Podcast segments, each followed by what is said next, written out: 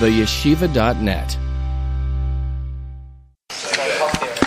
Today's Sikha is from Shabbos Parshas Vayetze, Tes Kislev Tovshin Lamed Beis, which in English is 1971.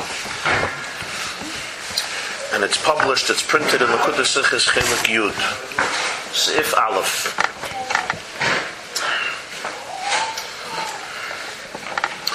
Vayetze tells the story of Yaakov's marriage to Leah and then to Rachel and the birth of all of the Shvatim, or I should say most of the Shvatim.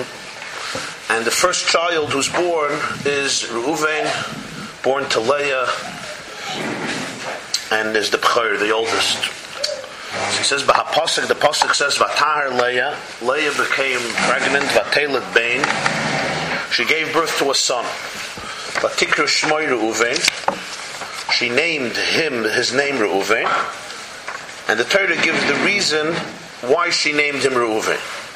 Ki Amra, she said, Ki Ra'a Hashem biyani, God saw my pain, my uh, my plight, my poverty. Ki Atoye Havani Ishi, now my husband, now my husband will love me. So that's Reuven. Reu means uh, see. So Ra, Reuven is God saw my plight, my difficulties, my misery, and now my husband will love me. Then the Torah continues, she became pregnant again, she had another son, and she said, Hashem heard that I was loathed, and she named and he gave me another child, and she named him Shimon. And then the Torah continues with Levi and Yehuda and so forth. But now there's a Rashi. Maitik Rashi Vatikra Shmai Reuven. Rashi quotes the three words, she called his name Reuven, Umefarish, and he says this. And this is the quote of Rashi, from Rashi. Rabboseinu Pirshu. Our rabbis interpreted this name. Umra, Leah said, Ru'u, see ma bein bnei leben. See the distinction between my son and the son of my father-in-law. Her father-in-law, of course, is Yitzchak, Yaakov's father. Look at the difference between my son and the son of my father-in-law, which would be my brother-in-law. Yaakov's brother, Yitzchak's son. What's the difference?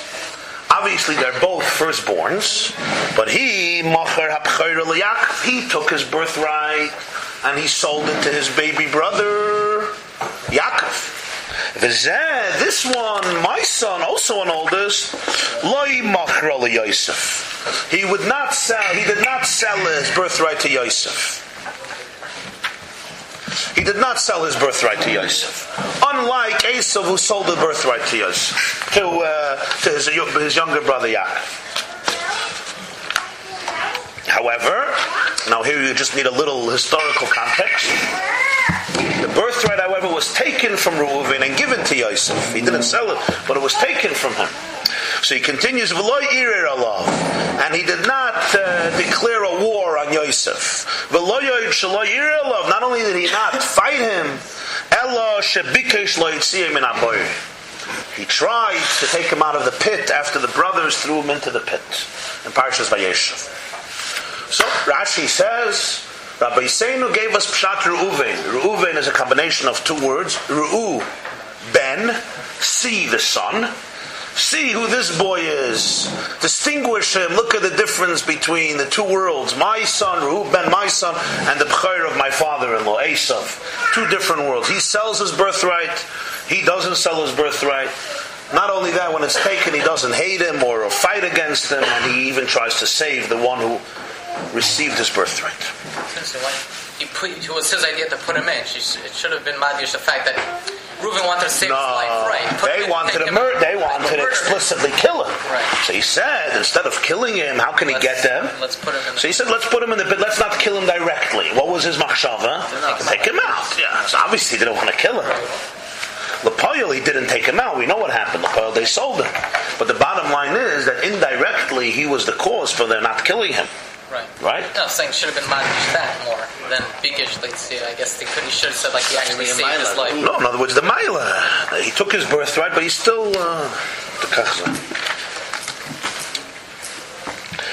This is the Rashi and Reuven. The Tzaddik Lohavin, this Rashi needs to be understood. Aleph. Rashi idea klal yisoidi befirusha ani loy bosi lefarish lepshita shel mikra. Hainu shekavanosoi lefarish levayer rak dover she'enei muvun o muzbar kol tzorchim b'pshat haksuvim. Uma koshe kan b'pshat hakosuv sherashi tzorich lefarish. Rashi notified us of foundational klal in the beginning of Bereshis a few times. My function is, I'm not an encyclopedia of every medrash that there is. That's not Rashi's job. Most midrashim he doesn't quote. My job is to give you the flow of pshat, to explain the pshat. In other words, his objective is to explain only something that's incomprehensible in the literal interpretation of the psuk. Asks the Rebbe, what's the problem here in this in this pasuk that perturbs Rashi to give us a new pshat in the name? It says that she had a son, she called him Reuven. The Torah gives the reason she called him Reuven. Comes Rashi, and is apparently bothered by something, what is he bothered? What's difficult? And he gives us a new shot. Base. The question is really greater and stronger. Rashi sha'atam likriya shem Reuven um, u'mishum sha'amra ru'u ma bein b'ni v'chuli. Shal mikra v'atikra shmei Reuven ki ra Hashem bani yavanish. The first question would be valid even if there was nothing difficult, then Rashi starts giving a medrash for no apparent reason. Here, the difficulty is far stronger. When you read the pasuk, you know the reason why she gave the name Reuven. It says she named the Reuven Ki because, Ki means because. Amr, she said that what Hashem saw my pain, my plight. Hashem Comes Rashi and says Rabboseinu Pirshu. There's a different reason why she gave the name Reuven. It's a different reason. This is very strange. Not only is he not saying something that's needed in pshat, he's fighting the pshat. He's, he's contradicting the pshat. He's undermining the pshat. The pshat says one thing, the pasuk says one thing clearly, and he comes and says something else. Uh, Now you're going to tell me Rashi didn't make up this pshat. He says Rabboseinu Pirshu. The source of it is in Gemara. It's in Masechta Brachas Dav Zayin Amid Beis, as he says in number four. He says beklalis generally, because as we'll soon see in the Sikha, Rashi makes some important changes from the way it's quoted in Gemara. But his, his point is, don't complain to Rashi. Go to the Gemara. What do you want from Rashi? Valid. But at a klal shanakat li Rashi b'firushay v'chayzer of kamapam. But we all know the klal that Rashi says and repeats it a few times. Ani loy basi lefarish ela pshuti shal mikra ula hagoda hamiyasheves divrei amikra divrei amikra davar dibur aloifnaf. My function is to explain only the literal meaning of a pasuk, and sometimes I bring an agoda when it settles, when it's miyashiv, when it relaxes the words of the pasuk. That every word should be structured and should um, should uh, um, um, should be understood in its proper order, in its proper place. Hainu shetzarech liyas tzayrich b'yishuv, v'hayishuv tzarech liyas alei fanav, kanoi v'seder is yashvus. First thing you need when you bring a God this, there should be a need for it. If there's no need for it, don't bring it. And even when there's a need for it, it's a type of agada which gives the pasuk its proper meaning and structure that it's settled. That's what davar dibur aloifnav means. Every dibur is miyushav. It has a base and it's settled in its proper form. That the pasuk now makes sense. In this case, it's not needed needed. Only it's not needed, it undermines it. The pasuk says one thing, you're telling me something else. So the fact that the Gemara brings it, okay, the Gemara brings it, but we're, we're questioning now Rashi's pshat and. That means that in pshat there's something wrong. That means in pshat there's something that doesn't make sense in the pasuk. Base. Now this is an obvious question. What's going on? Why did the Gemara introduce a new, a whole new explanation? So Yesh Mefarshim there's the reason of the Maharsha. The Maharsha in Brachas and Gemara, he explains that Tam Amafurish Bikra, Kira Hashem Bon Yene Maspik. The Maharsha says the reason of the Pasuk is insufficient. Why? Kibazem Musber Rak Chelik Mishem Reuven, Tevas Reu Sheboy, Avaloi Bein Sheboy.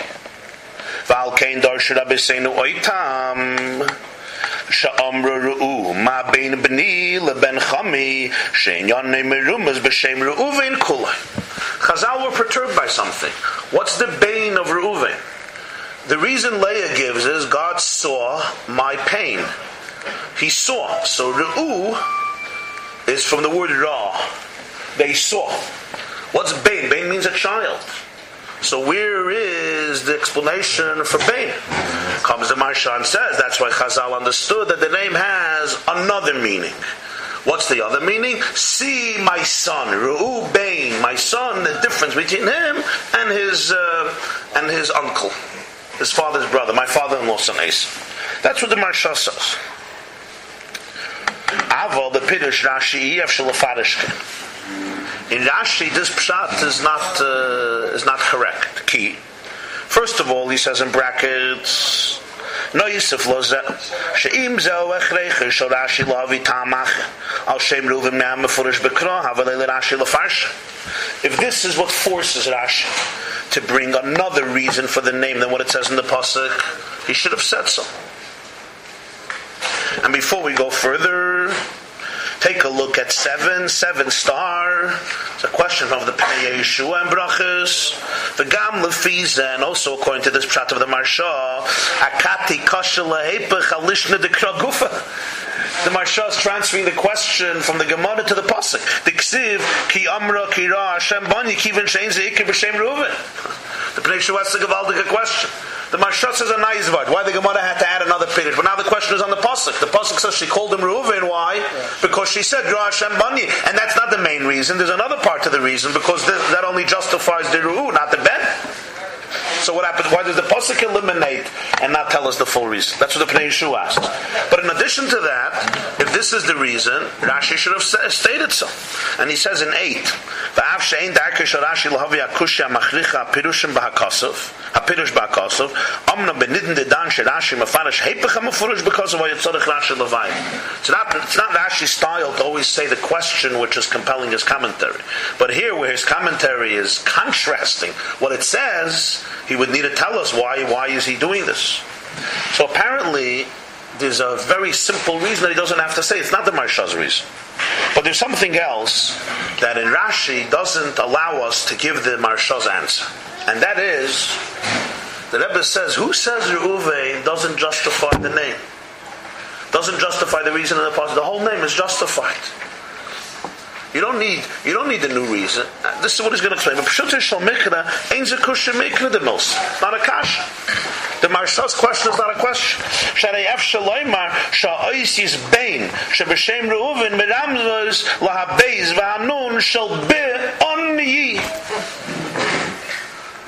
In Pshat you could say the name is not a, a, a copy, mamash, a, a, a, clear copy of the original there's an association. So Reuven is not mamish ra'ah, it's Reu. Bain is the bays and the nun of Be'onyi in my plight. Now you might ask, you might ask,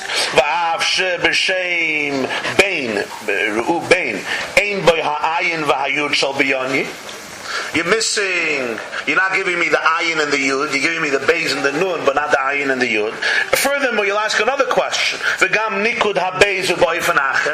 You're changing around the beis. The pronunciation, the nikuda, is different because in the pasuk it's bi'anyi, and here it's Atzera, Bain, right? Here it's Vatikash Uvein with Atzera. And this is Bi, Be'ani. So the Nikud HaBeis is different. He won't say that the Nikud Hanun is different because in Uvein there's no uh, pronounce the Nun is the last letter. But the, huh? No idea. So this is the two questions. First of all, you're missing the ayin and the yud, and you're missing also the nikud of the a kvaila makamach Rashi. Don't ask me this question. If you learned Rashi, you know Rashi did it already. He did it in Bedachus. Where did he do it? It says Shamayim. So Rashi, Shamayim is Rosh Samayim, Shamamayim, A Shamayim. He says, now look at all these three Rosh and you'll see that it's a manipulated Shemayim. It's not just not exact. He says, take a look. Af, ha'alav shal sa v'shal eish lesa b'teva Shemayim. You have Aish. Where do you have Aish in Shemayim? You have only a Shin. You know, you took out the Aleph. And the same is with some mime. You don't have the aleph. Next. V'gam nikud hashin shalei shubai fanachem. The nikud of the shin of Eish is not like the nikud of the shin of Shemayim, right? Shah, mayim is with the comets. Eish, or, or, uh, or um, Eish is a different nikud. Ella, so how are you doing this? Ella, lanu shin. It's fine to have just a shin of Eish in Shemayim. Ubefrat sha'oi zui amurgeshes be'ikir bebituyin shlateva sava Eish. In the word sa and Eish, which letters are more felt? The shin. So b'meili, you take only the shin. Al der ze gam moven gam beniden tevas ba'anyi sha'ois is beis v'nun bein hein amur goshes ba'beik. In the word ba'anyi, which are the two strongest pronunciated letters, ba'anyi, it's the beis and the nun, v'lachein la'ichbes lanachesarun shal shara oisius. So I don't care about the lack of the other letters. So why is there a necessary? Why is there a necessity for any pirush? I could say clearly the ubein is ra be'onyi. I, it's missing the ayin and the yud. That's true. I the nikud is different. He already did it by Shemayim. The same thing cleared Ashi. Doesn't bother us. In other words, we don't need exact copies of the word. We need an association. It should be connected. It's a symbol. It's a symbol. It's, it's a memory. It's, it's an intimation. It's a remez. It's not mamish. This is the word. So according to Pshat, it's not a problem.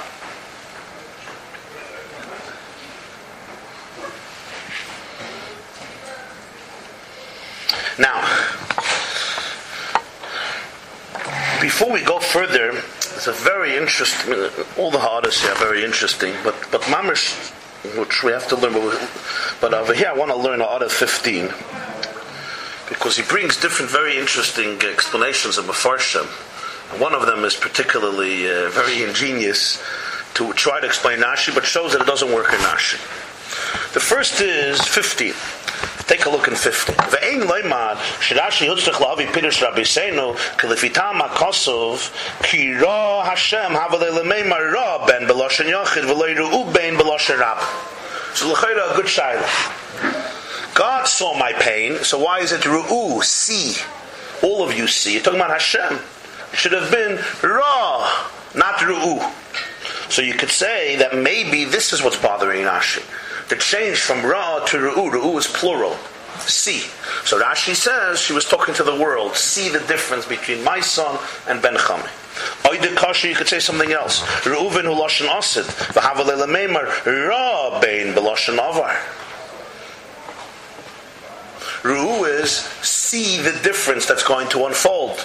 He saw already, so it should have been Rabbe, not Ru. So Rashi gives a pirush that it's going to be about the future. But the Rebbe says in Rashi, this is not a reason why Derech B'Shem Shimon. Same problems you have with Shimon. It says Shama Hashem, God heard that I was loathed, and the name is, yeah? Shimu right? Not Shama, but Lashon Rabim, Shimu, Shemoy. So again, you have the same problem with Lashon Rabim. The same problems you have with Shimon, and the same is true about the future. It doesn't say Shama. It says here about the future. Umekivon shein ashim Shimon, movin shein zekusha b'shul mikveh. There's a charai that it's not a kasha. Base, if this is the case, Havel Rashi lahate gam atevis kira Hashem, I'll akushi His headline is Vatikra Shmei Reuven. If the main hechrich to be mafarish differently is from kira Hashem, because it says Ru'u, not Ra, and because it's for the Osid, not the Yavar, so he should have at least wrote, uh, indicated of a goimer in the headline or quoted those words. Now, the Maskil David, Maskil David has a very creative interpretation. Maskil David is a Meferish Anash. He says that Rashi saw something, noticed something that's very obvious. What did Rashi notice? the maskul david khan the kind of the mid dahia the hatam Shehevi lashi pirsha besenu the bekulik siv bikrat khila hatam ba khak khashay ma shen ken ha khiga be roven the bitkhil ksiva tikrash Shmei roven ba khak khsiv ki yamra shma men adah khikama va tikrash me roven afil be loy tamam avur bikra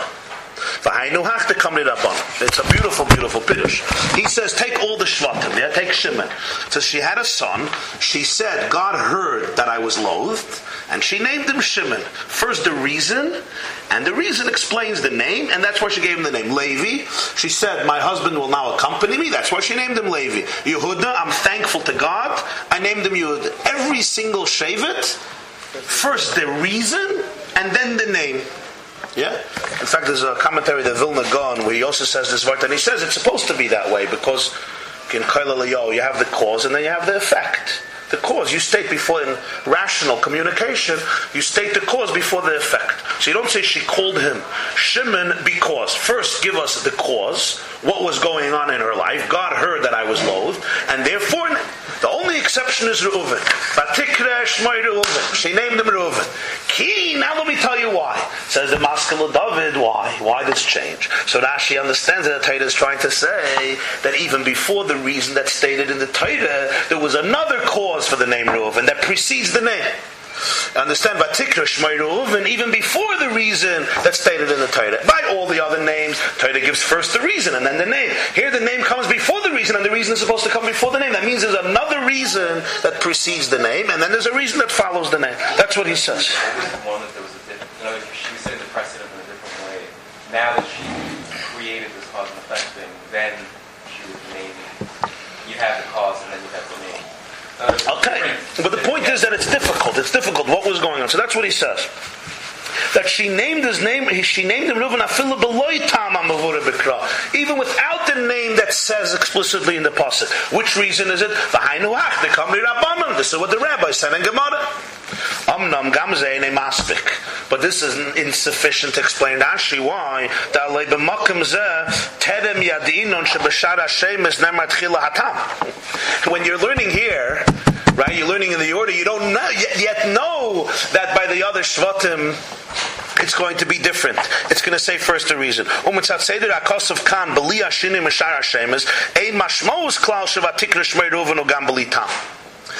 And mitzvah the Seder of the Pasuk here without the change of other names, there's no indication that Vatikra Shmeiru Uvein is even without the reason. Va'id ve'ikir, mefurish Vatikra Shmeiru Uvein, ki amra kira.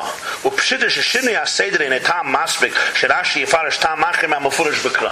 After all the Titus, it says she named him Reuven, ki, because. That's the reason. Fine, so he's saying a nice word, but for Rashi to come and say, because you have a difficulty with order, therefore you're going to undermine what the pasuk says and give a new pshat, there's still difficulty in pshat This is the first basic, two basic questions. Number one, what's what's what's wrong with the pasuk, and number two, even if uh, if you're giving another pirush, you're undermining the pshat. Not only is anything wrong, you're giving a pshat that undermines the pshat. Gam lahavin. There's also another few questions there. You make a whole Torah in Leah's mouth, what she said, the Rebbe says it could be made much simpler. Let's analyze the reason of Rashi. She said, look at the difference between my son and my father-in-law's son. Yeah.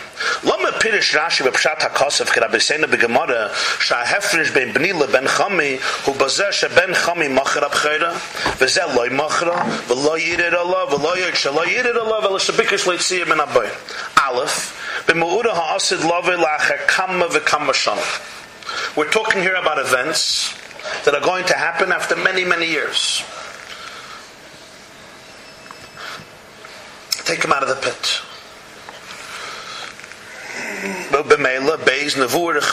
It's a very remote prophecy. Gimel And it also discusses the shame of Reuven. Why? Reuven sinned when he, um, the Pasuk says that he Vayishkav as Bilha after after uh, after Rachel died. So Vayelech Reuven Vayishkav as Bilha Pilegashavim. Reuven went and lied with Bilha, the concubine of his father. So Rashi explains that it doesn't mean literally he lied with her. What does it mean? It means that he went into the bedroom and he took out the bed from Yaakov, which was in her bedroom because she was Rachel's maid. And after Rachel's death, he put his bed by her and he put it in his mother's bedroom. So this was getting involved in the intimate, so to speak, in the intimate space of his father and uh, Bilha, Rachel's maid. So what happened? So as he says in 17, it says in the pasuk in Divrei Ayamim Aleph, Kamashakosov, Bechalolo Yitzui Aviv, Nitna B'chayrasi L'bnei Yosef. When he desecrated the the bed of his father, the birthright was given to Yosef. Where is that expressed? Where is it expressed that Yosef has the birthright? You know where it's expressed? Huh? That Yosef got double, right? In Parshas Vayechi, what does Yaakov say? You're going to get Ephraim and Menashe are going to be considered Kiruvim v'Shimon Yuli. In other words, Yosef got simply a double portion because both of his sons are considered like the Shvatim. And therefore they also got two Chalakim and Eretz Yisrael, like a Bchor, which gets double. So why was this done? This was done because of Reuven's son. So when is all of this playing itself out that Leah is talking about? Leah is saying Esav sold his birthright, yeah? Reuven didn't sell his birthright, and when it was taken away from him, not only did he not fight Yosef, but he wanted to save him. So this happens many years later. Reuven has to do with uh, with with with Bilha, takes away the mattress. Yosef is being is being uh, uh, loathed by his brothers. So first of all, it's a remote nevuah. Second of all, it brings out also his disgrace, what he did. And they throw Yosef into the pit. All very bad stories. Had they the. You want to bring out the beauty of your son. So what do you have to bring a story you also see his chesroiness and his sins? Bring out the shvach and something that's going to happen very soon. What?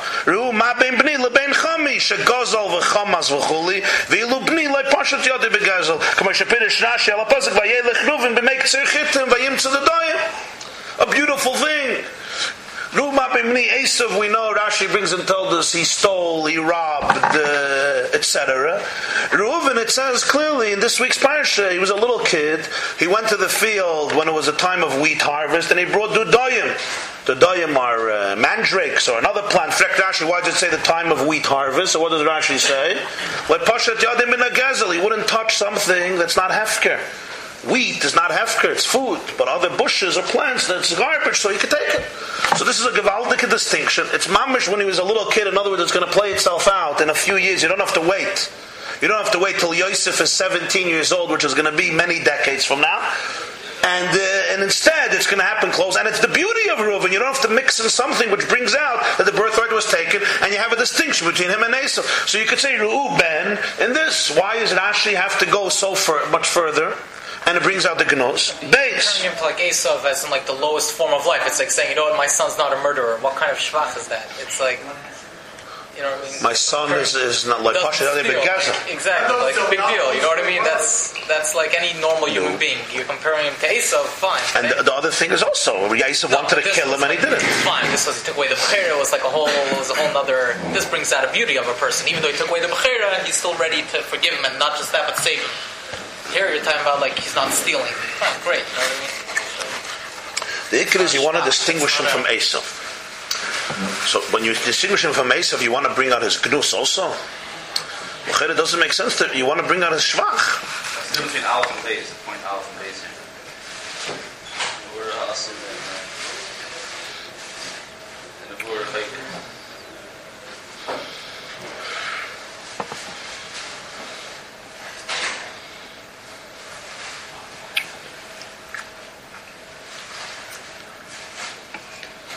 No, he says a Babel. The Baruch I guess is the split between the. Uh, he brings in 16, take a look in 16, it's interesting. Chidush Agadas Maharsha, the Shaloi Midash, Sam Hashem is Baruch Befiyo Asid Zeru, Befirish, Befirish As, Sam Hashem is Baruch Befiyo Asidois, Zeh, Ru'u Ma Ben Bni, V'hutzrich Lazem Hashem de Kashi Leida, Alei Chashiv Leia Bechal Anaviyas B'Megillah. Maharsha says it wasn't that she knew all of this. She named him Reuven for her reason. But God made her do this name so it should include this prophecy also. Because the Maharsha has a problem in Megillah. He goes to all the women who were prophets and he doesn't mention Leah. Rashi Amra. Rashi says Amra Ru'uma ben b'ni leben chami. That's his lashon. In other words, she said it. She said this nevuah. וכפירש רש"י, ופירש רש"י כוסף גם עליה, לפי שימויס נביאס היו כדבר הידוע כבר. ויש למה שזהו מפירש רש"י דלן שהביא אמר, שדילן שהביא אמררו. But b'chol from late Rashi, there was an Indian of nevuah here. In other words, she was a prophet. But if you could do a nevuah rechaik, if you could do a nevuah kraiva, why should she do a nevuah rechaik? Every parent, I mean, Yeah, but that's like the Maharsha says. We don't know what the Ruach HaKodesh is. Also, Ruach HaKodesh doesn't necessarily mean a prophetic prediction of his life. Ruach HaKodesh means that the name is by divine inspiration, but it doesn't mean that the name foretells his life, not necessarily. Every parent is so delusional about what they're. That's very good. No, I'm saying we're just talking about this. It, That's very good. Well, you're now mentioning what's going to be here, the, the Chiddush. There's a problem. This is this is the whole word, huh? Even China. But the fact that she calls her that you have a bad boy, so he's becoming a bad boy. Certainly that. I have to explain why when you say Lashon Hara, You bring it you're out. not told you bring it up. So obviously you call Okay, Reuven. you hear what he's asking? a So you're making it a bad He's saying that by, by her articulating that Reuven is going to sin, she's helping him sin. you're, you're, you're increasing the question. Huh? It becomes a self-fulfilling prophecy, as they say. So you're increasing the shaila. Why would Rashi go here when she could have said that that's his shaila gimel? Why bring out the disgrace of Reuven when you could bring out his mile? It's interesting because in 19 he brings that in Medrash Hagadol, that's taka the drash. The drash is that Esav didn't steal it. So you have it even in Medrash, this distinction. But Rashi chooses the distinction in Gemara. He's asking what's the difference between Aleph and Beis. Aleph says it's going to happen after a few years, and Beis says Nevuah Rechaika. What's the difference between um, between Aleph and Beis? So you said that in Aleph L'chayra? No, selling the Bukhar and then actually getting the inheritance, double inheritance, came out came later. Like when Yaakov uh, bought the Bukhar, he was 15. Then when he got the blessings, Oh, you asked, he's asking a good shaila. He was shaila. When did when was the bechira taken from Reuven? Parshas Vayechi when Yaakov was about to die. So it's many years after he saved Yosef. So what's the big deal that he saved Yosef? It's not that the bechira was taken from him. So the- obviously Rashi learns. The Maharsha asks this. Obviously Rashi learns that the bechira was taken right away. Even though if it played itself out later, so Reuven could have been already very angry, and it would have been a reason not to save him. Obviously, you have to say that there was something before. But actually, actual Bukhar came later because then he had Menashe and Ephraim. didn't even know he was alive. It's retroactive. Okay, base. Here's another interesting shaila. Rashi takes it from Gemara, but he changes. He changes it the way it's in Gemara. And usual, and here always the Rebbe, a lot of uh, his his derachim and Rashi is always when you compare Rashi to the original and you see where he changed it, you want to know what happened. says gam be pirushe shel Rashi gufa eine moven shtoichen pirushe yu shoyne me pirushe be Gemara. He quotes it from Gemara, Masechta Brachas, but he changes it. Take a look in Gemara. Be Gemara is that Leah said, Ben Chami, my father-in-law's son. Even though he consciously and voluntarily, willingly sold his birthright, the Ksiv, it says in the Gemara, quotes the Pasuk that, Yaakov, that Esav sold his birthright. They see what it says by him, by Yistem, Esav es Yaakov. Esav hated Yaakov. And he told his father, he deceived me twice. He took my birthright and he took my blessings, even though the birthright, he sold b'ni my son, afal Yosef. Even though Yosef took his b'chir bal karcha, in other words, he didn't want to. Minei, the ksiv, it says, and he brings the pasuk from Divrei Hayamim, that when he sinned, the b'chir was taken. Afilu hachi loy aknebe. Still, he wasn't jealous of him. The ksiv, it says that Reuven tried to sell him from, save him from the pit. Hainu, shahefresh ben Esav l'Reuven. What does the Gemara say the difference between the two is? Esav sonas Yaakov avad abchera shehover loy. Esav hated Yaakov for the birthright that he bought from him. Afal gav dem zavnila, even though he decided to sell it. Reuven lo yakna b'Yosef, and Reuven wasn't jealous of him. That's clearly what the Gemara brings in. Here, I give you something, and then I hate you for doing it, even though I did it. The other guy, it's taken, and he still doesn't hate you. That's a distinction. That's what the Gemara says. Rashi eliminates this whole this whole emotional dimension. Mashenkin lefi Rashi achilik b'neim uloi b'shayches hakina v'hasina v'hedeiden mitzad. It's not the contrast between jealousy and hatred or the lack of it. Kiyim b'negei leguf. Only b'negei the actual sale. B'negei leben. That's the only detail that he mentions about the son of my father-in-law that what? He sold his Bechira to Yaakov and Reuven didn't sell his Bechira to Yosef. That's the only thing he mentions about Esav.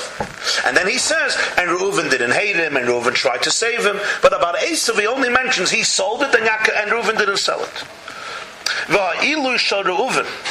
שאיסב מחר הבחירה. ואילו של ראובן לא מסי הוא בזה, שלוי מחר הבחירה. And what's the mile of Reuven? Not that he didn't hate, even though it was taken from him by force. He didn't sell it. Davar shloi nisker klam begemara kemalas es Reuven. In Gemara, this element is not mentioned as Reuven's mile. It's completely emotional. Esav gave something away willingly. He sold it, and then he hates the customer for it. He hates the client right? For for many many years. Reuven, it's by force taken from him, and not only and he doesn't hate the person and he tries to save. Him. The Gemara doesn't mention the fact. Gemara doesn't mention the fact that Reuven didn't sell the Bchayra versus Esav. Comes Rashi, the emotional contrast he doesn't tell. He doesn't mention that Esav hated Yaakov. He mentions Esav sold, Reuven didn't sell, and then he adds other two details about Reuven. Yeah. So the Gemara says what? That they didn't hate him? Ah. Rashi. Rashi says. He what? Esav's son is Yaakov. Rashi. Rashi says. You're asking. Yeah, he asked that before. No, because the story with Bilha happened before Yosef was put in the pit. Yeah. The story of Bilhah happened right when Rachel died. The concept, the right, it expressed itself only later by Yaakov's death. But you have to say that already then he was told that he's going to lose the Bechira. Because if not, there's no advantage in Reuven that he saved Yosef. Where?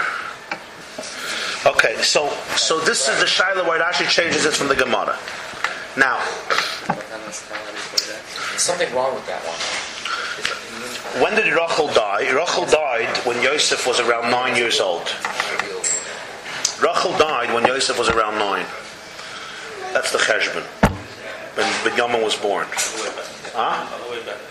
So Bilhah happened right after that. Okay. So Reuven, who was the first son, yeah, was already uh, an alter bachel. Um, He was like, no, he was 14. He was I don't know. How do you know? This is Psachar from the Seder HaDoros, but B'chol Oifen, um, so that's when it happened. Yosef was sold, seven years, seven years, not Seven years older. Seven years older. so Yosef was old, well, Yosef was 17 when he was sold, so that's already uh, eight years later. So you understand, so, so, so Reuven knew about the fact that the Bechira was taken. And that's the chiddush that he didn't, he didn't hate, he didn't, uh, he didn't hate Yosef. Rashi only mentions one Nakud, Esav sold and Yaakov didn't sell. Gimel, there's one more question. I mean, Gimel, there's question number three. Rashi Moisif v'lo yirir alav v'lo yirir shalo yirir alav ala shebikesh leitziyim anabar v'lechayra kashem shuhud lamalosi shal b'ni shal ben yirir alav al na Yaakov you want to contrast one boy from another boy. So just like you bring out in one boy all of his milas, his tachlis atoiv. So in the contrast, you should also mention that in all of these things there's a contrast with Esav. So he does mention one thing: Esav sold, Reuven didn't sell. And now he could continue very geschmack. He could say, Reuven didn't fight with his brother after he lost the B'chayr where Esav did fight and got jealous. Further, you could say Reuven, when he had an opportunity to let him die, he didn't. Where Esav wanted to kill him, and there you have a contrast and everything. And that's what the Gemara does, Taka. Rashi changes the Gemara in the sense, bros bring one contrast. He sold and he didn't sell. And the other things he eliminates. He just talks about Reuven. That Reuven didn't fight with Yosef, and Reuven even tried to save him. And he doesn't bring out the contrast in Esav. So now we're left with all of these questions. First of all, why is this necessary? Second of all, it's a contrast to what it says, a contradiction to what it says in Chumash. And in Siv Gimel, we had the three questions of in the Pirush itself. How does Rashi, why does he use this in the which brings out the disgrace of Reuven, and the other two questions of his change, his change from the Gemara, and why he doesn't fully contrast it. Comes the Rebbe in Sivdalit and says that obviously Rashi was bothered by Pshat in the Pasuk. Something in the Pasuk didn't make sense to him. And the novelty of the Rebbe's Piddush is a gewaldige It's usual, simple, very simple. And that is, he said, everybody has a wrong paradigm. They think Rashi is giving a second Pshat in the Pasuk. He's giving a second, he's not giving a second Piddush. He's, he doesn't say, if you'll see his Lashon, Abba say no Pirshu, he's saying Pshat in the Pasuk. He's not giving another reason why she named him Reuven. He wouldn't give another. The pasuk says a reason. That's the reason. He's teaching the pshat in the pasuk. That's the word. The whole paradigm. Everyone understands that Rashi is giving a new piddush. What do you need a new piddush for? The pasuk says. Once we'll understand, he is saying what the pasuk says. He's just explaining it to you. We'll soon see why he has to explain it because there's something very bothersome about. Once you understand that he's really explaining the pasuk, you'll understand exactly how he writes his piddush because all he's trying to do is answer and explain the pasuk. To explain the pasuk, he has to write exactly what he wrote, nothing else, no other events and no other facts. Only that will explain the pasuk. That's the chiddush of the beard here. It's not two piddushim. The first, it's one piddush. Es gut abgeteicht Rashi, das ist abgeteicht. Das ist what he says. Tam am afurish bekrol kriya shmai sharuven. Kira Hashem bani ki atri evani yishi moving bepashtus. The reason in the pasuk why she named him Reuven because God saw my pain and now my husband will love me is a very good explanation. It's bechlal, it's moving bepashtas. It's understood literally. Bechlal. Bechlal, me, he underlines bechlal generally. Why? Miteva b'nei adam, it's the nature of people. Shehayladas ben leisha, ma'oider bebaila regesh al kiruv va'ava yiseirela. It's a very nice line. The nature of people that when a wife gives birth to a son in her child, here is someone of Ben. The fact that she gave birth, it arouses in her husband a feeling of closeness and extra affection to her. That's the nature. B'meila, Leah's sentiments, alachoyda, very clear sentiments. What? I gave my husband a baby, now he's going to love me because the, the, father knows very well that without the wife this could have never happened, and all the pain and anxiety and uh, and uh, and difficulty she goes through to give this child, really an union of Mesiris Nefesh. That's number one. So there's a sense of gratefulness and thankfulness if you're a normal, sane, and functional human being. And number two, in the child, you see also you, you see you have an eternal relationship with your spouse. In other words, the, the child immortalizes the relationship, right? Because the child is a combination of the father and the mother. So, so you you now become one, so to speak, through the child. Rashi says, through the child, the child you become one. So the child is like an eternal testimony of your oneness. So in a functional situation, I never that Rashi. Is that, is that Rashi saying that the child shows the oneness, or you No. can come over if you want? You know? no, it show it's a combination of both. They become one flesh. The the one? child. The child, or you and your wife become one now that you have child. In the child, you have a combination of two bodies. So, that you become one. It's your child. Yeah, but we're So- talking here the emotions. Amnam. So l'chayre, the pasuk should be very glad. That's what he says. Well, Reuven, Leah fails, that now my husband is going to love me. But the Rebbe says here it's not pashut. Amnam b'nidan einei chad v'chalak kol kach. Here, you know what chad v'chalak means? Sinish tazoi uh, glatik. Here it's not so smooth. As we said, this is how it should, in a normal life. But here it's not so simple. Why? Aleph ki. This klal is talking about if the marriage is a good marriage. And there's love. When you have a child, yeah, there's more. Ava Yisera. What does Leah say? Ki. Now he's going to start loving. Why does she say now? Leah was a snua. Leah was loathed. As he brings in 25, Kimafurish Bikra, Vayar Hashem Kisnu Leah. Hashem saw that Leah was loathed. That's what it says right before. She has a baby, Hashem saw she was loathed. The next verse says, Kishama kisnu anoich. Taki brings Umasha Nemar Vayev Gamas Rochel Mileya Shemash Mashaav Gamas Leia. There's a grammatical issue there. It says he loved Oso Rachel more than Leah. Gam means you have to love somebody first to say Gam. So the Radak Taka says, and other that he loved both, but relative to the love of Rachel, even when you love somebody, but you love somebody else more, you feel hated. In other words, it's not that he didn't love her, it's that you love somebody more, so the other person who you love feels hated. Which is also a very interesting interpretation. But today, Peter Shashbam, Klayakar, Vairachayim, Shein Zakavana Begam. There might have over there that over there gam means something else, but the Nakud is in Pshat, Leah was snua. So now she says, now I'm going to love. So he says, Vim ken yitachin, ki gam atak sheyolda Leah ben Liyakov, lo yishtana boy haregesh at kadei kach sheyevanish. When you have a situation where there's a snua, the marriage is snua, is loathed, so then the child, as you know, it exasperates the situation, right? It's like if a marriage is very stressful, Rahman al a child doesn't help the love. If there's a meimenucha, there's an ava, then fakir, the child brings you closer. You, I mean, you see the muchash every day in every uh, couples council, you see this. So even in Yaakov and Leah, you have to understand things in a different madrega, but in the Nekuda, al people talking al pipshat, I'm not talking al derech HaKabbalah, al derech HaChsidis, al derech HaDrash, al derech HaPshat. It's not a pasha to think that now he's going to start loving me. Ubefrak shegam rachel ishto shel Yaakov loiben. Rachel, who's his main wife, who he loves, is also going to have a child. It's not like he's relying on Leah that she's going to be the only one to have a child. Now, later we're going to find out that Rachel is barren, but as he, but, but now we don't know yet this situation. So, a pashtus.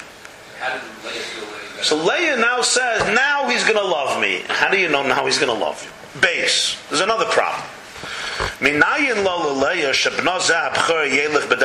hayash. Somebody said before that parents are often delusional about their children. How does she know how this kid is going to turn out?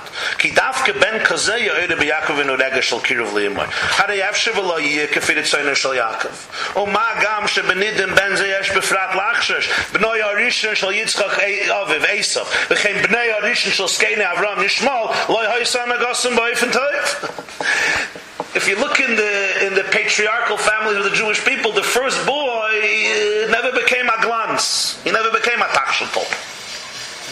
So first of all, you don't know how a kid is going to turn out. Second of all, in this case, you have to be chayshish. Take a look at the first son of Yitzchak. Take a look at the first son of Avram. He's the third one. Yaakov is the third and one. Who's his first son? Either a Yishmael or an Esau.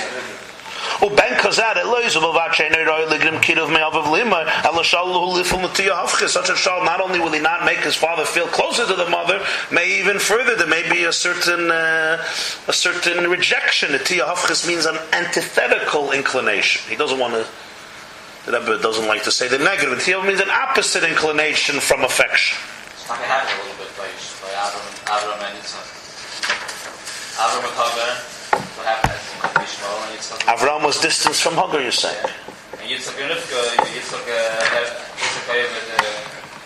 Interessant. Interessant, interessant. So Mela, so what's, what's bothering Rashi? Leah has a baby and she says confidently, it's good news. My husband is now loving me. How do you know? Number one, in this situation. Number two, how do you know how he's going to turn out? And only such a child who turns out according to the will of Yaakov will really evoke that ava. If the child becomes a, an embodiment of immorality like Esau, is going to cause a problem.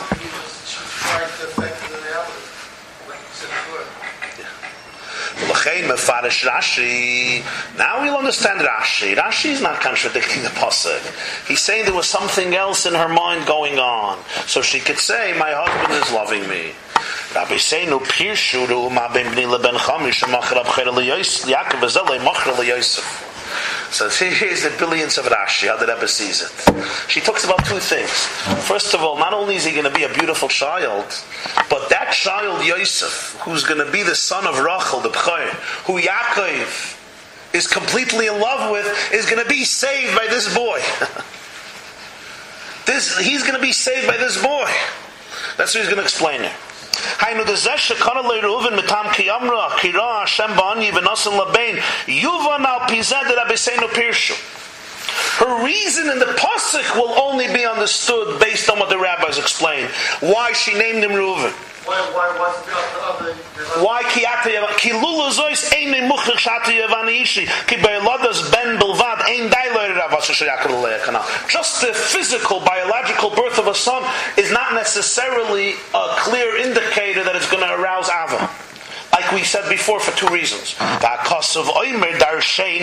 Darshuni. So the pasuk itself begs you, give me a drasha. The pasuk says, give me a drasha, expound me. There has to be a preceding reason for the name Reuven, which brings out his maila. Reuv ben b'nila ben chami. See the difference between my son and Esav. Now I understand that my husband is going to love me. Now, in order to explain this, let's see what Rashi says, what she said, and you'll see exactly how she came to this conclusion. Al pi ze yuva mashahatik Rashi medivrei leas malos shruvim binyan abchoyre v'zel loy machra v'loy ma'ila acheres. Now we'll see why Rashi changed the Gemara. The only contrast he brings between the two is Esav sold his birthright, and Yaakov and, and Reuven didn't sell his birthright. There's a- there's a What's the chashivas of being a firstborn? that you have more of Yaakov in you. You have a double portion of Yaakov. Esav rejected his relationship with Yitzchak as a birth, as carrying. Like, what does it mean you don't sell your b'chayra? Your whole lineage, you want to carry Yaakov's legacy. You understand? That's the verse. That's the greatest thing for Leah. I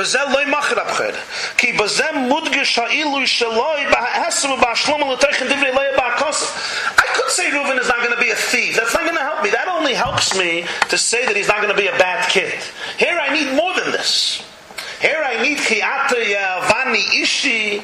So he says this brings out the mile of Reuven inconsistent and complementary to the teichen of the words of Leah in the pasuk. Rashi is trying here to make a puzzle. He's trying to complement the pasuk. He's not trying to say nice things about Reuven. He's trying to make the pasuk complete. How? I knew. Inyan hoyladas ben bchor liyakov. Shaydei yavani ishi.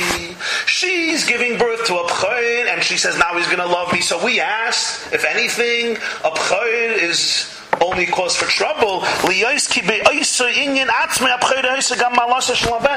this Inyan itself that you're worried about, we will see the Maila of, of Reuven.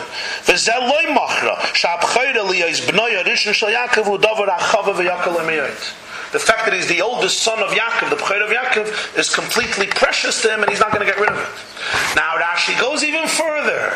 Not only is he forever proud of being Yaakov's B'chayr versus Esav. In other words, this B'chayr only demonstrates his closeness to Yaakov, his kinship with Yaakov. Or Mamshech Rashi go even further. What are you worried about? He has a second wife that he loves, Rachel. He's going to be the one who's uh, look, weiter Mamshech Rashi. V'loy irer Allah. When it was taken from him, he didn't get angry. and He didn't uh, fight with him. V'loy yitchel irer v'lo shebikish leitziyim and abayr shebazem mavur. The afal pishe Yaakov avas rach umimena ratzel lahilat bonim mikol makoim mikivun shenoylad l'leya ben naila kazeh. It's true he loved Rachel more than Leah. And it's true he wanted to have children from Rachel. And it's true he only wanted to marry Rachel. But when he sees that Leah gave birth to such a boy, what type of boy? The even though he's the B'chayr. And this B'chayr is not uh, irrelevant. It's very precious to him, not like Esav. Or because, and nonetheless, kasher lo, kach Yaakov es abchayr mimenu v'nitna lib v'nosna libnei shel Rachel Yosef. Lo yirid al bnei shel Rachel.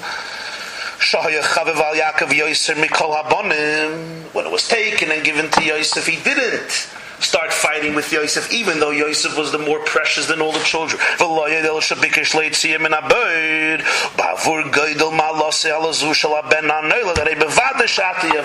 When you see such a child, when you see such a child, that even though he's the B'chayr and the B'chayr is cherishable and you're taking it away from him, and who you're giving it to, you're giving to the baby of the family and somebody who everybody's jealous of because he's B'chayr more beloved than everybody else. And not only that, he wants to save him. He tries to save him when everybody else wants to try to kill him. And Yaakov knows all of this. So, for such a boy, you love the you love the woman who brought you such a child into the world. And he says in 33, by saving him from the pit.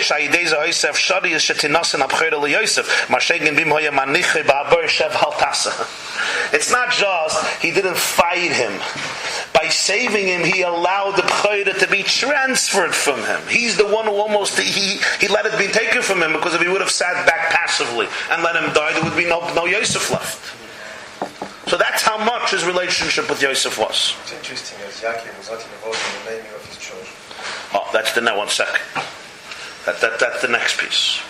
Now we'll understand. Mashallah had echlafaret goydel hagreyes shel ben chami. שאירר על הבחירה של יעקב ולא ידע שרצה להרגוי מכיוון שכוונוסי כאן היא לא היא להדגש גוידל מעלוסי של בני להכריח שיאבן אישי ולא במידוסי ההפכה של בן חמי now we'll understand why he doesn't contrast all these details between Reuven and Esav. That what? That Esav fought with Yaakov and the Bechayr and tried to kill him.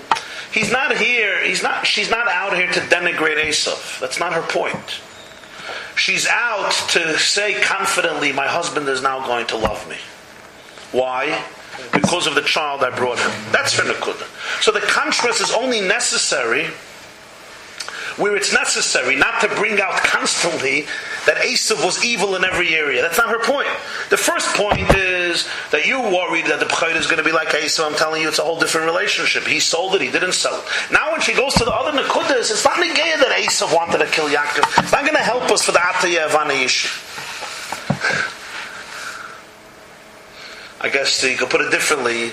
You're not going to gain somebody's love more by uh, by putting down somebody else. Uh, put, say who you are. You don't have to say who he is, unless where it's negeya to bring out who it is. Al pize yum tek masha kasav Rashi Rabbeinu pirshu v'loy amru Rabbeinu v'kayetz b'za. What's pirshu? Rabbeinu explained. They were mafarish. They were upgetouched. Not Amru Rabbeinu. Ki ein kavonas Rashi lishlol hatam. Ki im. He's not trying to negate the pasuk. He's trying to explain it. Lefadish hadoyrish bir b'tam shebekasav. Eich shebevade ayidei eladus ruven yevani yishi. Valzeh mevi Rabbeinu pirshu shamru ru ma ben b'ni leben chamish and leben ben. It's a pirush in the pasuk. Well, Mamish did it with, with Shikra after, after Reuben did Bash, you know, Yeah, yeah. from that very moment. The word, I think? So, it, because of all of this, I mean, Yaakov also had the book what was going to happen with Yosef and Reuben. Or, Either, or he trusted his wife. either, either way, whether he had the book or not, he he understood what was going to transpire in the future. Yeah. Yeah, like he brought in he brought sixteen. Rashi holds the Emoyas one of Vios. They were prophetesses, and uh, and this was a prophecy. So this answers the kasha. How does he know for sure he's going to love her? We said since she was snua, you're not not so clear that a child is going to bring love, especially that he's hoping that Rachel is going to have kids. Number two, how does she know that this boy is going to turn out well when Esav and Yishmael set the opposite precedent? So here we have the pirush. It's very clear. First of all, she's going to turn out well. Ru'uma ben Benila ben Chami. The Ru'uma ben Benila ben Chami. The fact that she said this is the prerequisite. It's like the background that she could say, now my husband is going to love me. It's also beautiful, clear. The answer to the Pnei Yehoshua, why the Pasuk doesn't say both. The name Reuven is only because God saw my pain. That's the name. That's what the Pasuk says. Now he's going to love me. God saw my pain, gave me a son like Reuven, now he's going to love me. The reason that she's saying this, the backdrop, the context behind it is that she said something else, which is also indicated in the name. What did she say? She spoke about what type of child he is. He's not just a child, what type of child he is. That's Rabboseinu Pirshu. That's like the missing gap, the missing link that the Gemara fills in to give the reka, to give the, the, the context through which she's certain that she is going to be loved. Why? You're worried about he's not going to turn out well. He's a guy who's not going to sell his b'chayr. He's proud of being Yaakov's oldest. He's proud of carrying Yaakov's torch. You're worried that she's snua. She's snua. Why? Because he loves Rachel. Yeah. But when you have such a child with such attitudes, with such midas, with such humility, with such selflessness, you gotta love. You gotta, you gotta love his mother. That's what he's saying.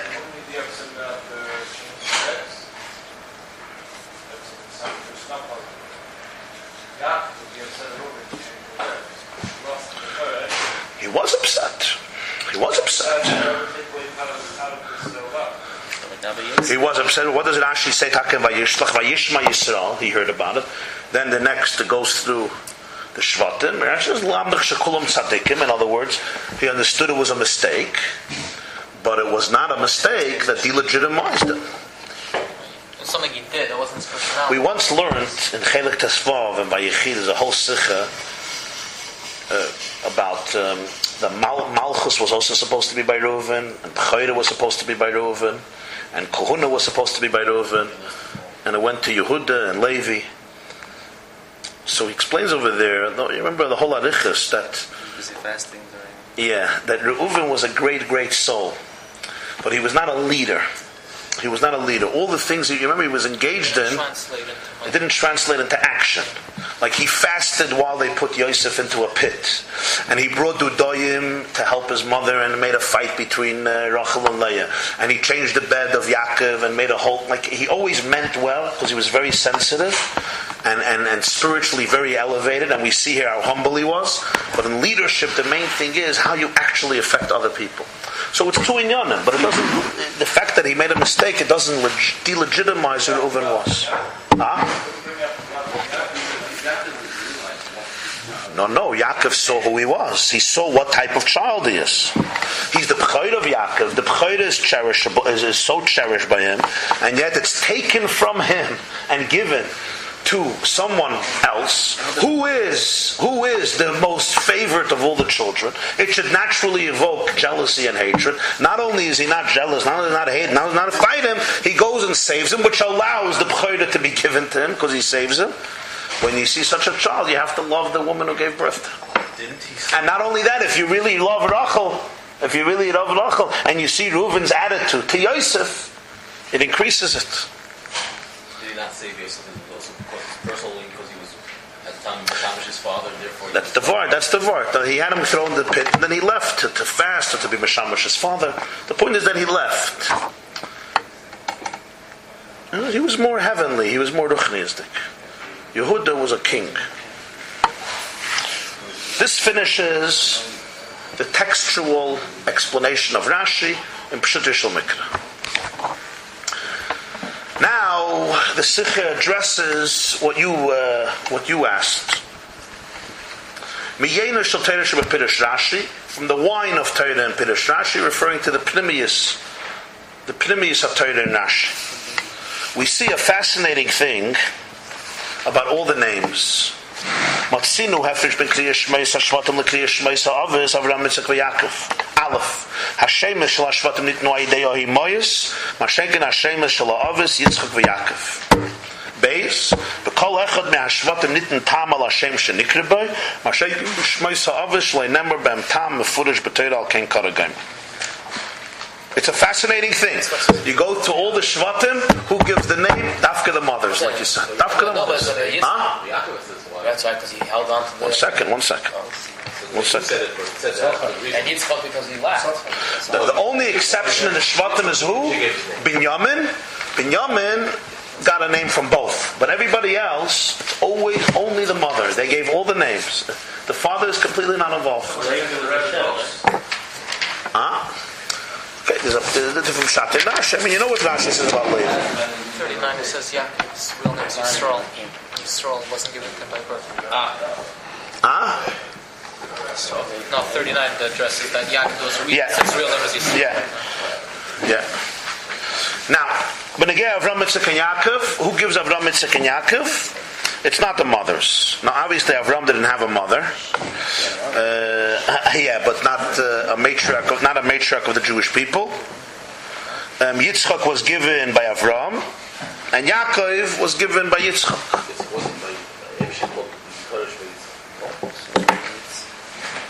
Yeah, but not the Imahis.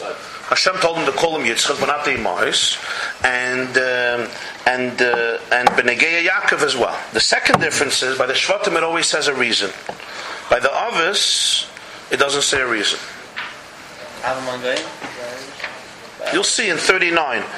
He says the name that was given during the birth. There's no reason. Avraham, yeah, but not Avram. Yeah. Wasn't it Avram, father? Yisrael was given later. Now,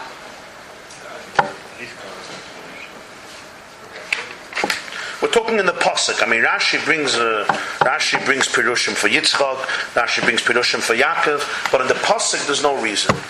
So why, why these two differences? The shvatim, the mothers, not the Avos.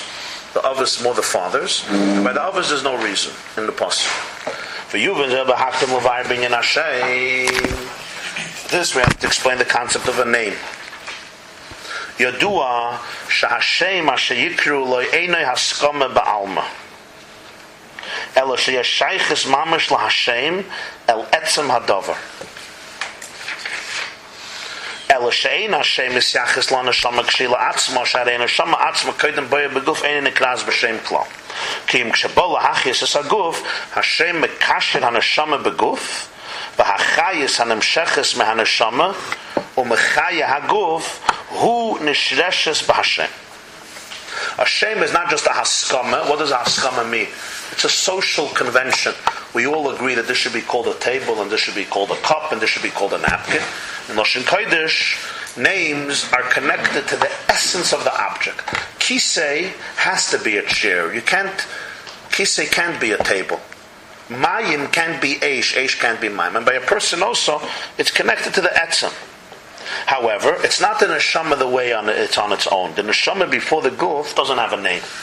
Doesn't have a name. What is it? When it comes to give life to the body, the name represents the link between soul and body. The person, the way is a combination of soul and body. In other words, the way the chayis comes from the neshama to the guf, that's what the name represents. That's not the soul the way it is on its own. That's why it's brought in Chassidus. In Gilgulim, you can have different names, right? A neshama could come into one body and be called Moshe, then come into a second body, be called Shimon. Once, and you just said the name is for the nesh- it's connected to the soul. It's not connected to the soul itself.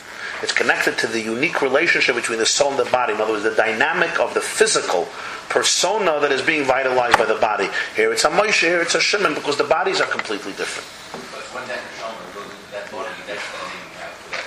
Yeah, yeah, yeah, yeah,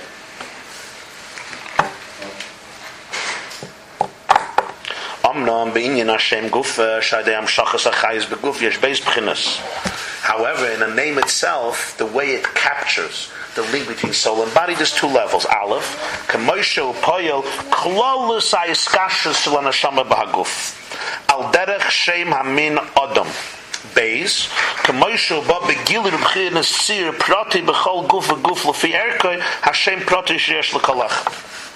There is the way the name affects and represents the general relationship between the soul and the body, similar to the name of the species, Adam. Every person has the same name, Adam, because it represents a general description of what a person is, what type of soul we have, what type of mind we have. So, similar to that, you have the way the name affects and represents the general relationship between the soul and the body, and the way the soul is expressed in a individual way in every single body according to who it is, and that's the individual name for every person. In other words, there's two relationships between the soul and the body. There's what's common denominator between all people. We're all Adams, right? We're not animals. An animal has its own type of relationship between its soul and body. There's what a mensch is, but everybody knows that every soul and body has a whole different dynamic. Who your soul is, who your body is, how they connect, what connects, what's emphasized, what's revealed, and that's the individual name. V'hine mavor b'teira Rebbe explains in Torah Parshas Veda the b'chinas ha'avis yeshna b'chol zman b'chol adam k'hine ein k'hine navis ala l'shloisho. V'inyin sh'b'chinas ha'avis yiru sh'la b'neim achereim b'chol dor v'doir avol shar b'chinas ha'mailas ha'satikim gwen shvatim. Reuven shemen v'levi yesh l'cha adam shein b'klal b'chinas ha'madrega selu ma shenkin b'chinas ha'avis sarich liz b'chol adam shein shayru sh'makar kol neshamas Yisrael. Now the Rebbe contrasts the avis from the shvatim. The Gemara says ein k'hine avis ala l'shloisho there are only three fathers. Nobody is ever divorced from a father. Your father is in you. You always have your father. So the beginness of the Avis is an inheritance to every single Jew in every generation. There's a part of Av, there's a gene, so to speak, of Avram and of Yitzchak and of Yaakov. The Shvatim are not everybody's father. You have a person that doesn't is not koilel all the madregas of the Shvatim. They're not fathers. The Avos exist within every person because they are the source of every single Jew. They're the spirit, every Jewish neshama comes from the Avos, Avraham, Yitzchak, and Yaakov. The, not every Jew comes from all the Shvatim, right? You could be from Reuven, you could be from Shimon. But the, but the, so the, some of them are Avos for different people. But, uh, but, uh, but not necessarily. Mashenk and the Avos, their b'chinas are in every Yid. והמובן מזה, ההפרש שבמבחינס אבס לבחינס השבטים הוא לא רק בזה שבחינס אבס של כל גימל אבס יש להם בכל אחד בבני ישראל, מה שכן מבחינס השבטים, שאין מוכרח אז לי יש בכל אחד כי אם בבחינס שבט שלו, אלא הכוונה בזה היא שהאבס, מכיוון שהם שאלה של מוקר כל נשמס ישראל, הרי בחינס האבס יש להם בכל אחד בבני ישראל מצד ענייני העצמי, להיות חלק מכלולוס עם ישראל. וזוהי בחינה כלולה שבה משתבם כל בני ישראל. אבל בחינס השבטים שבישראל, היינו גם בחינס שבט פרטי שלוי, היא בחינה הבאה בסחלקוס בבני ישראל, והיא בחינוסי ועבידוסי הפרטי של כל אחד ואחד. What we learn from the Alter Rebbe's explanation is not that it's just a technical distinction.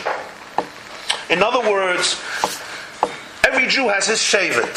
So, so you, biologically you don't come from another shevet. The Avos, every single Jew comes from Avraham, Yitzchak, and Yaakov. Because each of the twelve shvatim came from Yaakov. So naturally, you must have Avraham, Yitzchak, and Yaakov. I don't have a relationship with Levi. My genes are not from Levi or from Reuven or from Shimon. That's a technical, a technical difference. Pashat and Yichus. There's something deeper because why something deeper? Because we don't say you have four of us. We don't say Avram, Yitzchak, and Yaakov, and the Shevet you come from. The Shevet you come from, we never call your father, even though you must come from one of the children. But he's not your father. We don't say there's Daled Avos. We say there's Gimel Avos, and then there's Shvat. So the Rebbe explains because what the Rebbe means is something else. The Avos represent our common denominator as Jews our relationship with the Avos is the concept of the Avos, they're the source of every neshama. So the Avos give an imprint in every neshama, and that's our common denominator as Jews. Just like we're all people and we have common denominators, we're all Adams, even though there's so many differences between us. We're all Jews. We're all Jews.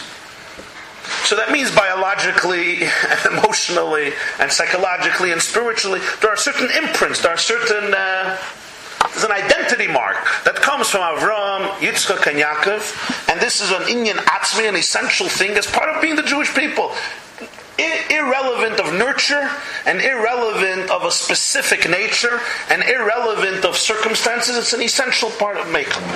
The Shvatim of the Jew, the impact of the Shvatim of the Jew, even your own Shevet, represents the division. In other words, it comes in a specific way. It's, it's, a, it, it's something that divides one person from the other person, because every person has their own different Avodah.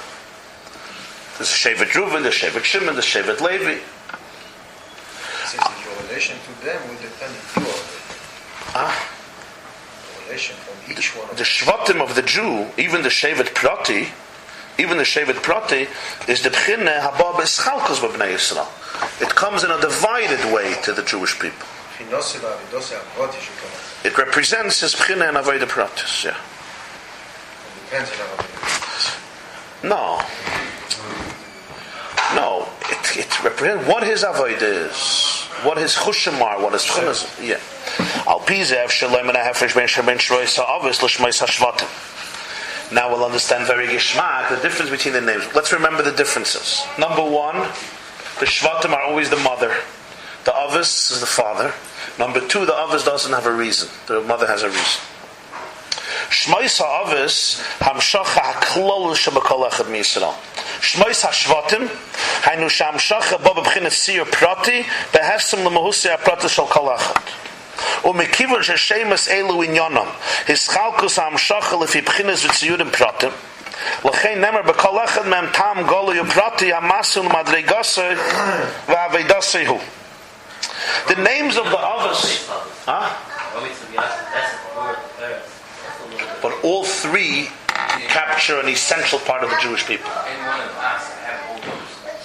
We, each of us has, has a combination of all three. They capture essential features of a Jew. So he says the names of the Avos represent the Hamshacha, generic Hamshacha that's in every Jew. It defines every single Jew. The names of the Shvatim they represent individual features that vary between the 12 children based on everybody's individual essence, and it's not going to be an eternal inheritance for the Jewish people. So therefore, by the Shvatim, because these names represent specific, a specific energy, a specific Abshacha, based on individualized features and characteristics, so by, for each one of them there's a revealed and specific reason why this name was given, which captures his level and his Avedah. ולזהו גם הטעם ששמייס השבטים נקראו על ידי האמויס. ידוע ההפרש בין אב לאם בשייכס לילדס הבן. עצם מציאס הבן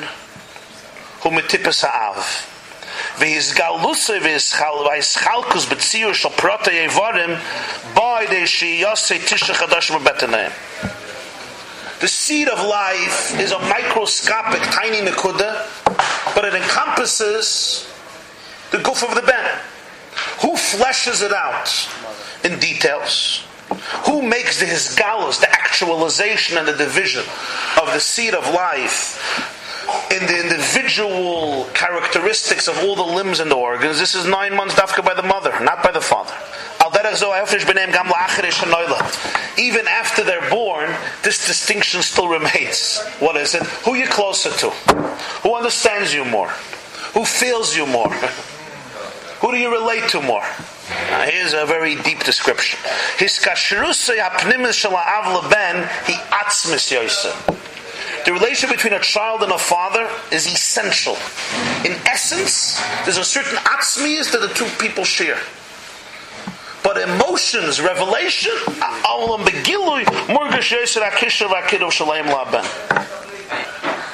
On one hand, there's a distance between a child and a father. On the other hand, he says in etzem, in etzem, yeah. But Gilui and in Hergish, you feel the kiruv, the kisha between a mother and a child more.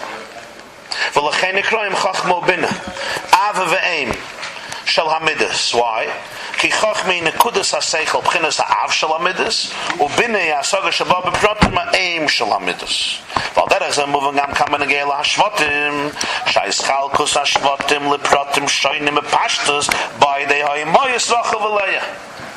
ולכן על ידן הויסה גם קריאס השמש של השבותים היינו הישחלקוס של בני ישראל לבחינס מדרגס פרוטוס The others which represent the generic component which unites all the Jews. There, there's no reason for the name. And there also, it's given primarily through the fathers. The Shvatim, which represents the Hischalkus and the Gilui of the way the Neshama is actually expressed in the body in this particular case, in this particular person, that's the mother. And therefore the mothers give the names of the Shvatim, which represents the Amshachas Pratis.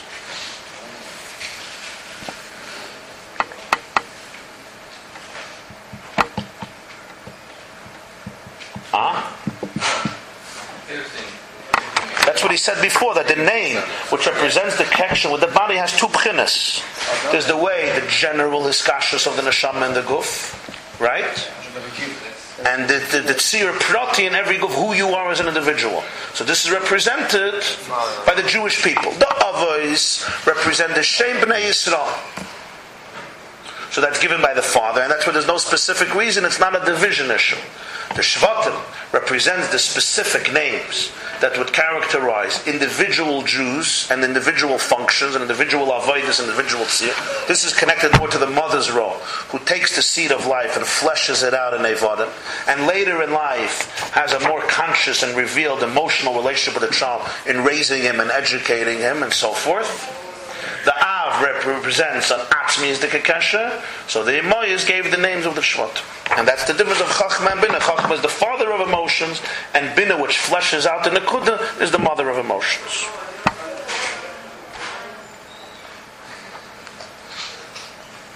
Now I want to ask you a question. So why is it that if you're Jewish or not Jewish depends on your mother? Uh-huh.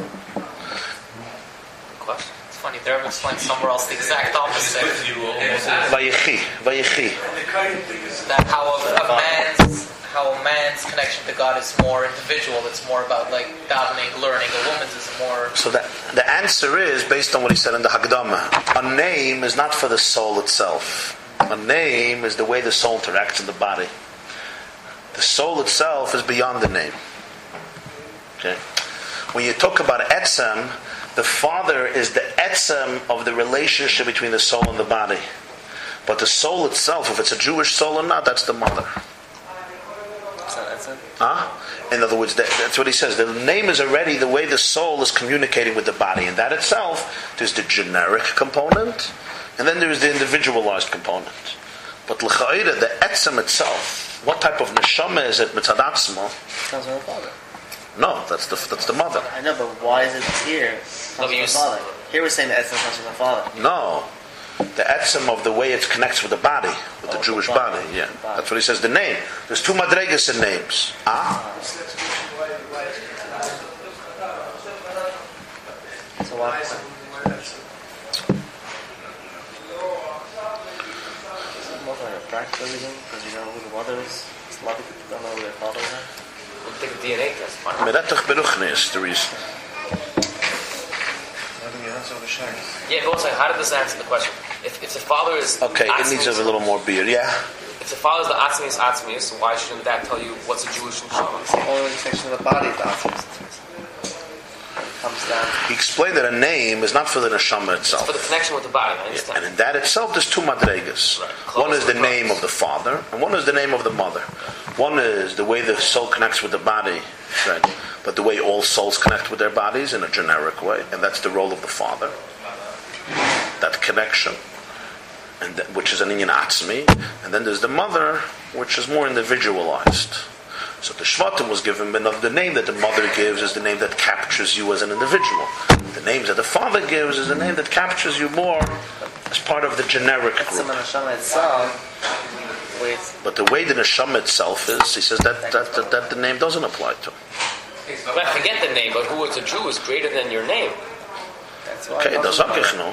That's what I'm saying. Why is that not for the mother? In Etzem, there's two inyanim of Etzem. There's Etzem, mamish Etzem, that says the essence that's un, unspoken of, it's unidentified. It says on Etzem, Etzem, bilti mezgala, bilti mespasha, bilti meschalik. It's indivisible, it's not expressed, it's not actualized, it's the core of the core. That's one Etzem. Here, the Etzem that he's talking about here is an Etzem that's expressed. But what's expressed is an essential relationship not a more fleshed out relationship. The relationship between father and son is more of an essential relationship that we're one in our core.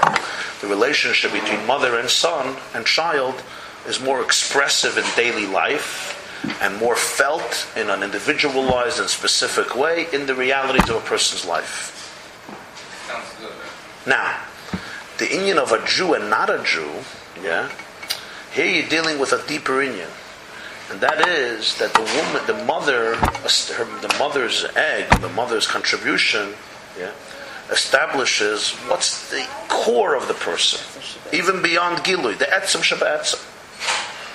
That's even beyond Gilui. What type of neshama it is. If it's a Yiddish neshama, what type of neshama is coming down into the world? If it's a Yiddish neshama, well, not a Yiddish neshama. That depends on the mother. Why? Huh? Why? Why this depends on the Why, mother? why the women now the, the zera, now, It's the mother of That's what we're trying to understand. This has to do.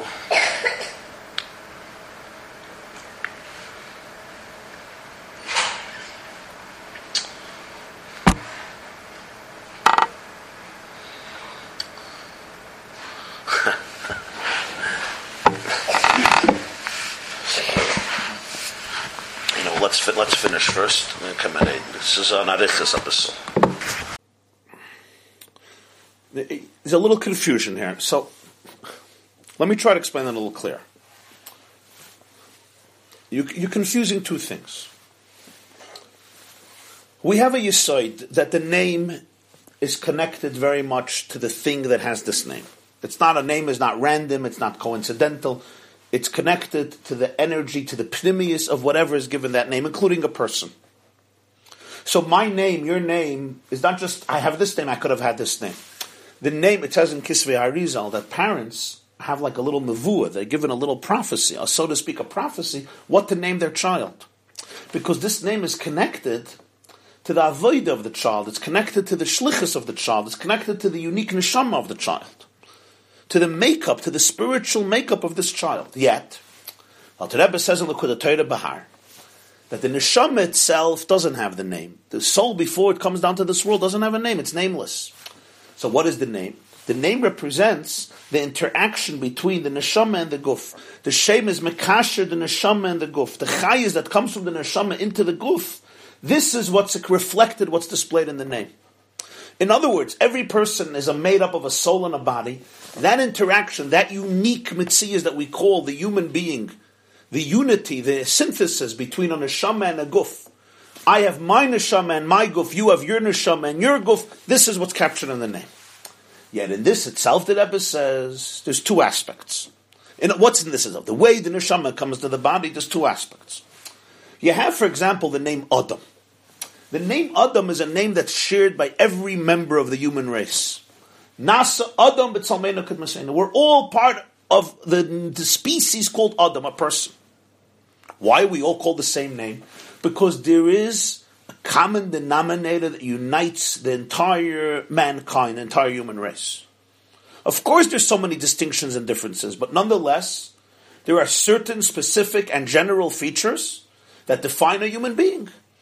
What type of body does a human being ordinarily ordinarily have, and what type of soul a human being has? As the Mishnah says in Pirkei Avos, "Chaviv Adam shenivra b'tzelem." There's something about a human being. A human being is not an animal. An animal is not a human being. An animal has its type of soul and its type of body. And of course, in that itself, you can't compare one animal to another animal. And even within every animal itself, within each family itself, there's so many differences. No two are the same. No two people are the same. Right? Even in one nation, even in one family, even in one tribe. But there's a general common denominator that unites all humans. That's why we all have the same name Adam. In other words, the name Adam is the Shem Hamin. And that's how, that's the name reflects the general relationship between the human soul and the human body. Yeah, then you have a name Yisrael. The name Yisrael is a name for every Jew. Every Jew is part of Yisrael. Either so many differences because this represents the unique soul and body of the Jew. Just like Adam represents the unique soul and body of every human being. But then there's something else. Then there's the individual name of every human being that represents your own journey, your own life. You have your own body, your own physiological, chemical, psychological, genetic makeup. Your own physical makeup, your own spiritual makeup, your own unique soul that connects with your own unique body. Every guf according to its unique style and structure and its tzir prati and this is captured in your individual name, and that's why. That's why, as I said before, he brings in the footnotes from the Tzemach Tzedek. One neshama in this body is called Moshe. In another body, the same neshama is called Shimon, because the two bodies are not the same, and therefore the relationship of the soul with the body is different. This is the whole story of Gilgulim and reincarnations. And not only that, we know that even two Moshes are not necessarily the same type of person, right? You have a Moshe, you have a Moshe, and yet they're completely different people. So that's the second element of a name. This is true with every individual person. There's the name Adam, the entire human race, and then there's the name Reuven, Shimon, Levi, Moshe, Yehuda, Yankel, whatever it is. Now, from here, he goes over to the Jewish people, to the nation. The nation also has these two aspects. This is what the Avos give us, and this is what the Shvatim give us. The three Avos of Avram, Yitzchak, and Yaakov are the Avos of every single Jew. Every Jew comes from Avram, Yitzchak, and Yaakov, no exception. You can't say that every Jew comes from Reuven, Shimon, Levi, Yehuda, Yisachar, Zvul, and Dan, Naphtali. It's not true. Some Jews come from one of the Shvatim. Sometimes you come from more than one of the Shvatim. But not all of the Shvatim are fathers of all the Jews. And it's not just a technical difference. It's a much deeper difference the elements of the Avis, the Avis represent certain common denominators or certain essential features that exist within every single Jew. If you're a Jew, you're a chelik of Am Yisrael, you inherit, you possess these features that come from the Avos. The elements of the Shvatim, of the 12 Shvatim, don't exist in every Jew. In other words, they represent individual characteristics and features. The Shvatim, the 12 Shvatim represent 12 general prototypes of the Jewish soul. Very different. I have my, I have my Shevet, you have your Shevet. This represents more the individual Avodah. The Jewish people are divided. Not all people are the same. They're not supposed to be the same. By Kriyas Yam Suf, there were 12 paths. If the 12 Shvatim, each one has his or her derech, his or her avodah, his or her style, their unique way of connecting to life, of connecting to God, of connecting to spirituality. Just like you have seven branches of the Menorah, then you have seven midas. More more specifically, you have 12 Shvatim. Yes, does it mean they're all not Jews? Of course they're all Jews. And there's certain features in which they're completely one, just like by human race, there's something called Adam, there's something called Bnei Yisrael. This is Avram Yitzchak and Yaakov in us. The Shevet in us, even my Shevet captures my individual, unique life as a Jew. Just like my personal name represents my unique physiological and spiritual life. My unique soul and body, your unique soul and body. The same is true as a Jew. The Shevet, my relationship to my Shevet represents my unique journey as a Jew as part of this Shevet. And that's why Jews were divided by Shvatim. They had their own flag. They had their own location when they traveled in the desert, and you couldn't mix. Because you have to know who you are, and you have to cherish and you have to embrace it. It doesn't take away from the second Nakuda. The Avos in me represents that Nakuda of Ramitzak and Yaakov, and here, a Jew from Reuven, a Jew from Levi, a Jew from Yosef, a Jew from Yisachar, it's all the same. They're all members of Klal Yisrael, they're all children of Avram, Yitzchak, and Yaakov. Based on this, the Rebbe says, this is the reason why the names of the Shvatim are given from the, through the Imais. The mothers give their names.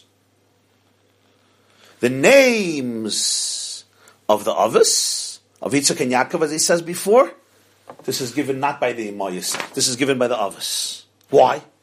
Why is it that the names of the Shvatim are given through the Imais, besides Binyamin, which is given by both? Where the names of the Avos, Yitzchak and Yaakov, are given, who?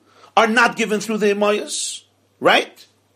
Yitzchak's name is given, Hashem says what the name should be, and Avram gives him the name. The same is true Yaakov. Who gives him the name? Rashi says either Hashem or Yitzchak. It's not that Rivka gives him the name. What's the difference? So now we'll understand the difference. What's the difference between the father and the mother?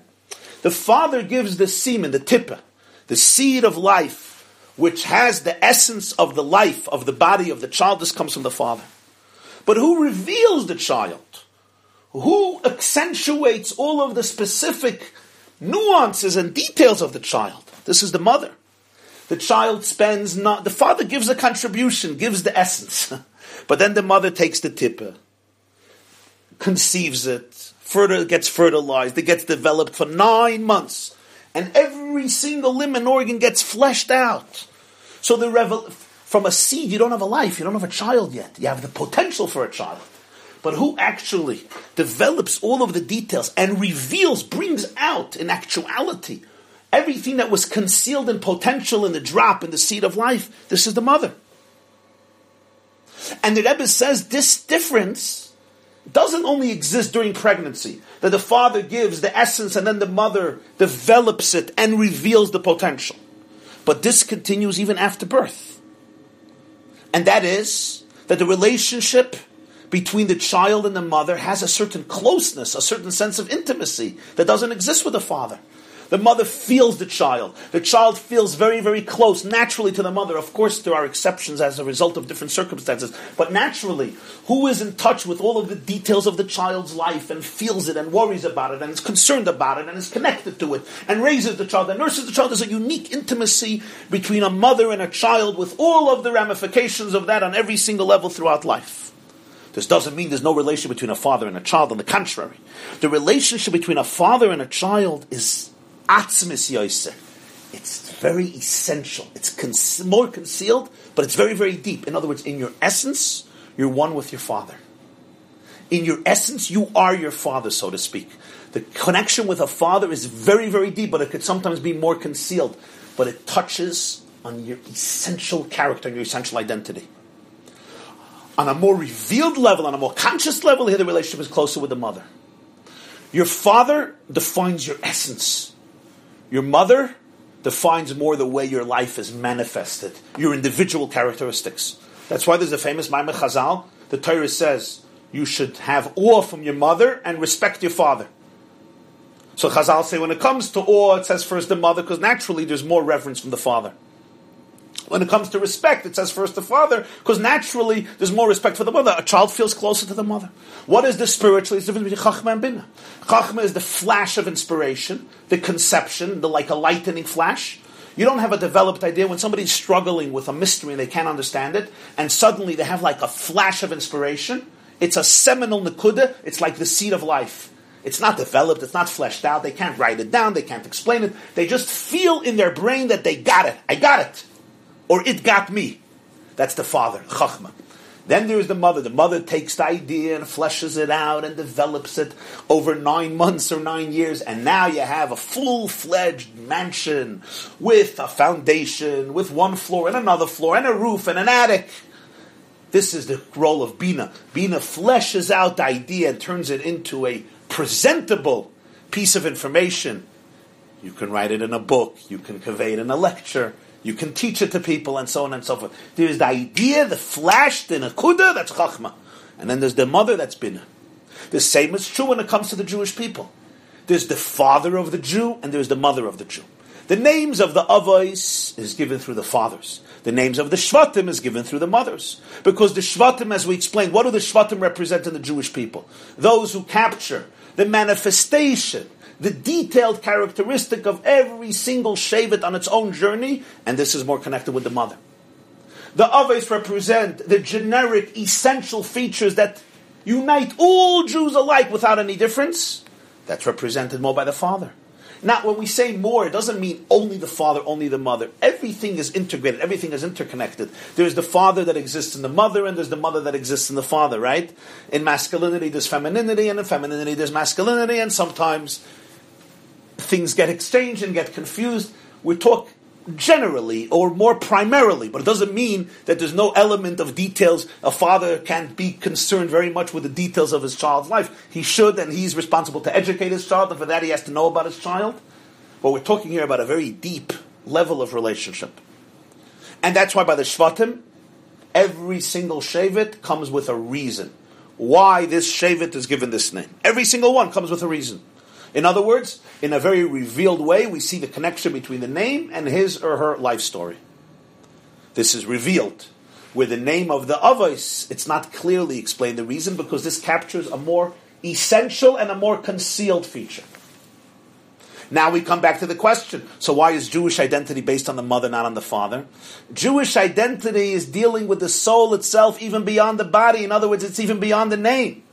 Here we're distinguishing between the names of the Avos and the names of the Shvatim. Whether you're a Jew or not a Jew, this has to do with the soul which is nameless. This is the mother. Because the mother, in a paradoxical way, right, is the one who is responsible for the development of the child and the one who brings out all of the qualities of the sperm, of the, of the seed of life. And in that role, the mother is also rooted in the quintessence of the child, which defines his or her Jewishness. We're talking here about the essence of your identity that's known to you, your name, the way you already have a name, not the way you're nameless, the way you have a name. Here, there's distinction between Tati and Mami. Father represents your essence. Father captures your essence. He defines your essence.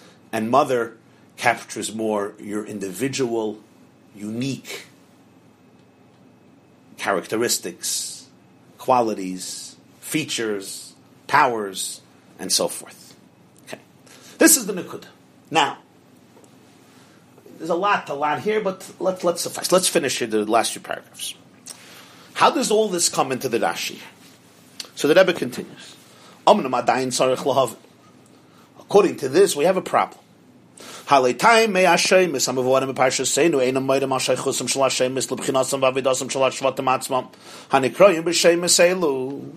The reasons of the names in our parsha don't represent the connection between the names to the life and the avoid of the Shvatim themselves. If you examine all the names, it speaks more about the mothers who give the name. They're giving names that reflect their state of mind, not their children. Take the first name, Reuven. Why is Reuven called Reuven? What does the pasuk say? Ki ra Hashem ba'an yi. Ki ishi. Hashem saw my pain. Now my husband will love me. In other words, Leah is giving her son a name that reflects her dilemma, her struggles, her state of mind. Nothing to do with Reuven's journey. The same as the next one. Kishama Hashem kisnua noichi.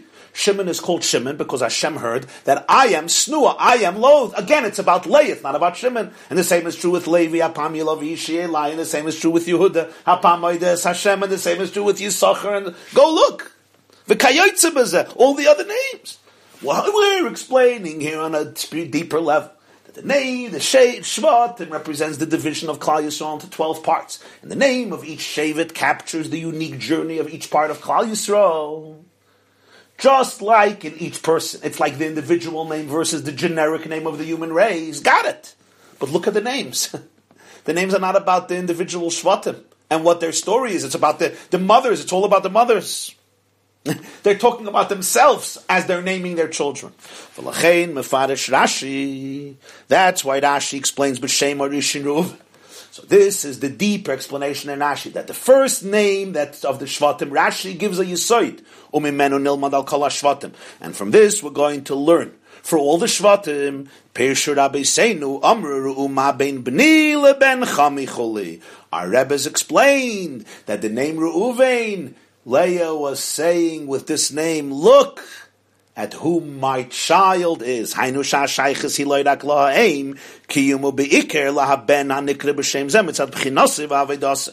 connection between Reuven and this child is not because of the mother of the child. It's also and primarily connected to the son who was given this name. It has to do with his avoida, with his life story, with his unique neshama, with his unique guf, with his unique shlichus, with his unique pchina, with his spiritual and physical destiny and narrative and characteristics. This is the name Reuven. That's why Rashi says it in the first name because this is a very big yisoid in the names of the Shvatim that were given by the mothers. Now we come to the last Siv Sivav. I just want to answer your question. You asked about the Maskil David, yeah? So you didn't understand one Nakud. The Maskil David, that's from Ha'ara, Ha'ara 15. Ha'ara 15 he brings the beautiful pshat of the Maskil of David. The Maskil of David says that the reason Rashi has to bring the Pirush of Rabboseinu is because there's a difference between Reuven and all the other Shvatim. By everyone it says first the reason and then the name. By Reuven it says first the name and then the reason. So the Maskil of David says beautifully. By all the other Shvatim, Rashi understands the reason, that's the reason for the name. The reason and then the name. But by Reuven it says the name before the reason. Why this distinction? Because the name comes even before the reason. In other words, there's another reason before the reason. That's what the maskil the maskil David says. It's it's it's it's a beautiful word. I should just mention Stam. It's interesting. There's a letter from Tafshin Yud Ches, 1958. It came out only later. It was printed in Lakut Sichas Chelik Lamed in the back. And there, the Rebbe Taka says this word. Not in the name of the Maskil David. Taka says this word. That the Pasuk says, Vatikra es shmeire uv, vatikra shmeire uvin, ki amra ki ra Hashem ba'ani ki ata yavani yishi. So when you read it, it's mashma. Vatikra shmeire uvin, she called his name Reuven. Why? Because of different reasons. One of the reasons is ki amra kira Hashem yavanishi. Whereby the other shvatim he gives the reason before the name. So in other words, the name is a result only of that particular reason. The Rebbe says a takas pshat, and he says there that that's what causes Rashi to feel that you have to bring the pshat of Rabboseinu here by Reuven. Why? It says already in the pasuk the reason because of the shinei haseder. So in pshat, it's muchrik that there's another pshat in Reuven. That's what Itaka says in the letter of Tavshin Yudches. But here in the Sichim, the Kut Sichs and Tavshin Lamed Beis, the Rebbe says that al pshat it's very difficult because of two reasons. Number one, at this point, you didn't yet see the change of order. You only know that later. So here you don't have the question yet, right? And number two, it says in the pasuk, "Vatikra Shmeiru Uvin Ki Omra." So, with all the pshetlach in the world, it seems like this is the reason. So, there's two stars you see in 15 on the bottom. It's called Shuli Hagilion. Below the footnote, there's another footnote. Take a look another. one. The Rebbe says that the Maskil David's reason doesn't work because at this point we don't know that other names are going to be ordered differently. First the name, and then first the reason, and then the name. So therefore, mitzad the pasuk here, when we don't yet know about the other names, there's no mashmos, there's no proof to say that vatikra shmeiru uvein has another reason. So the Rebbe asks a shaila, two star, the two stars. The Toldus chafei lamid vayoymer goymer ha'adam al kain kara shmoy adam shayach lenidin de kiven de shamare hoye gdima bizman.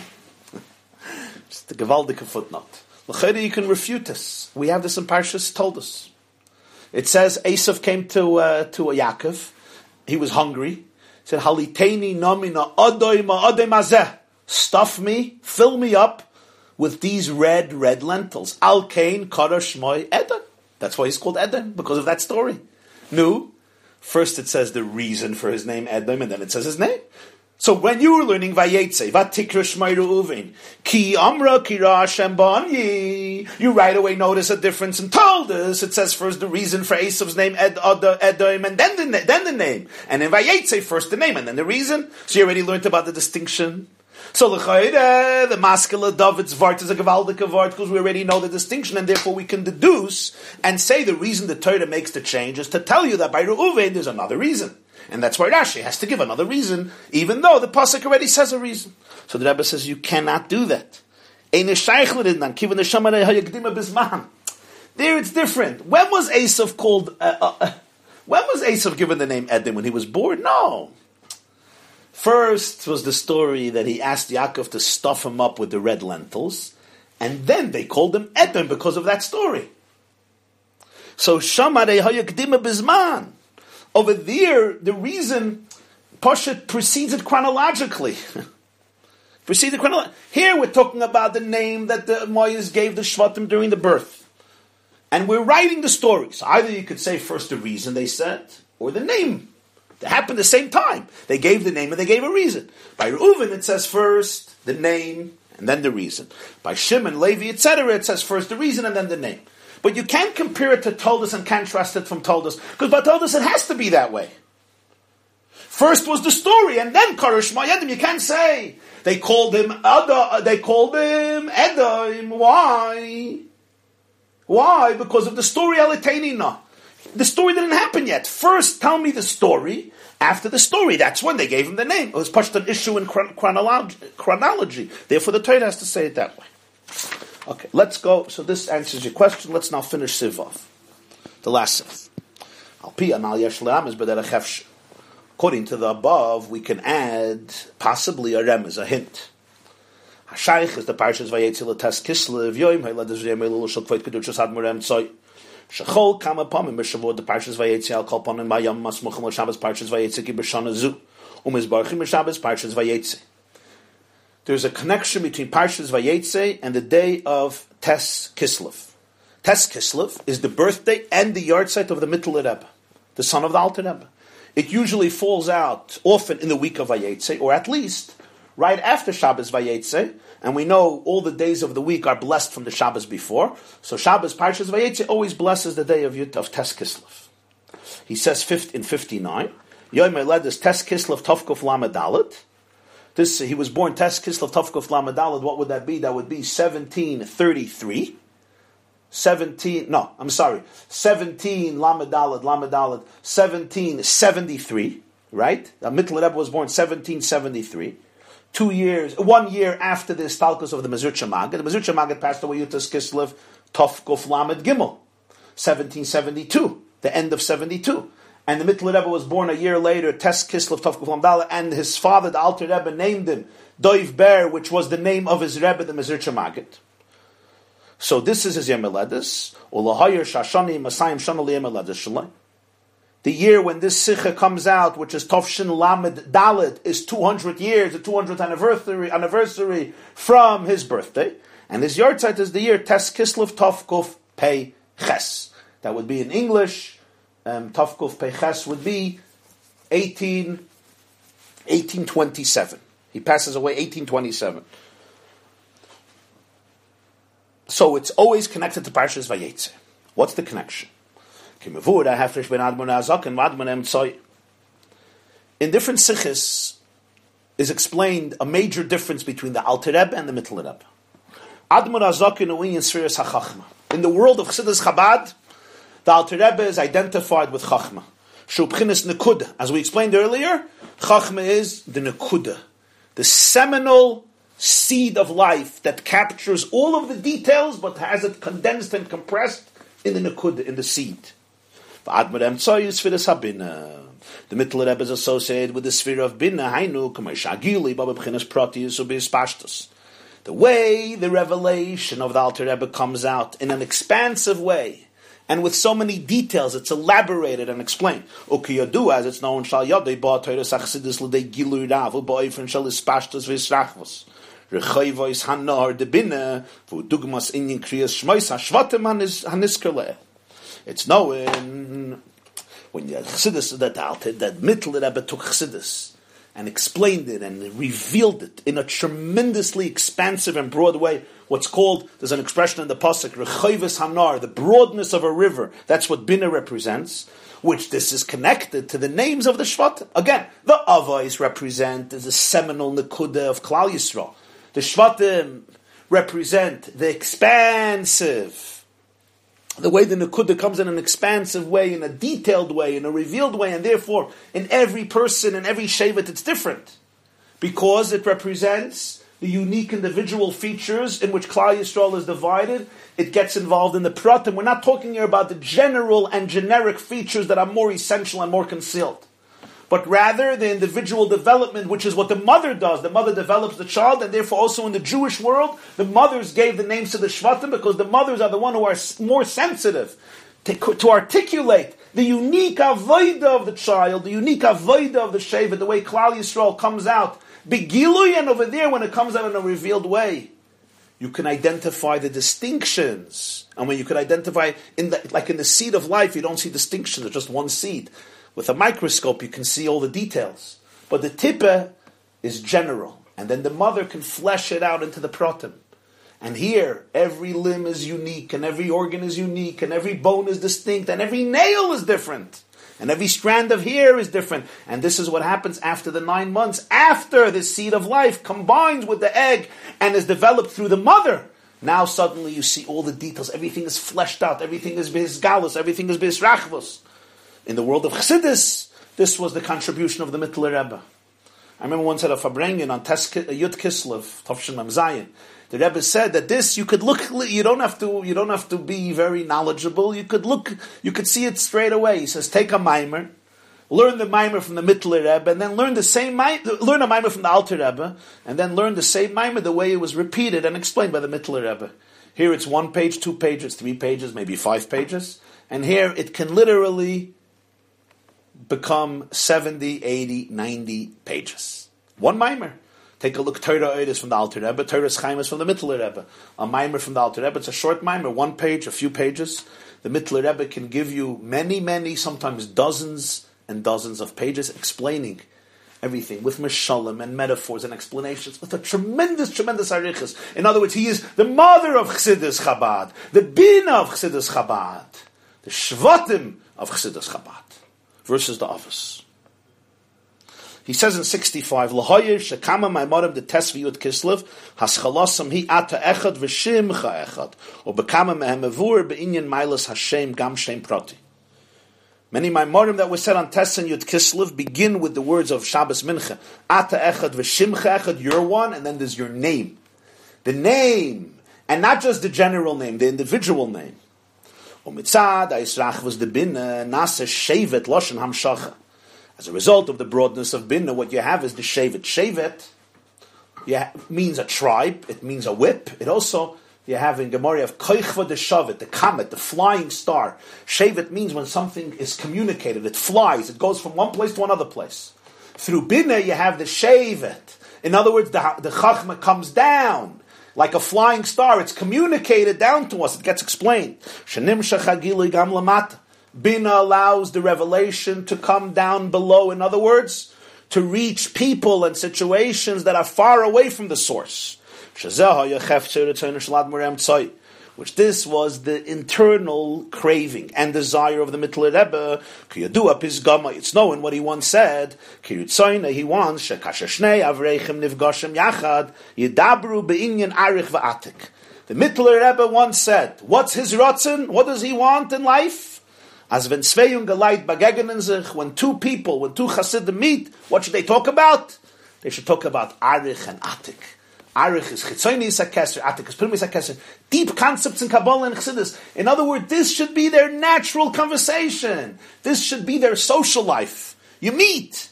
Good morgen, good oven, was tut sich, what's going on? What do you right away talk about? Atik and Arich. Why?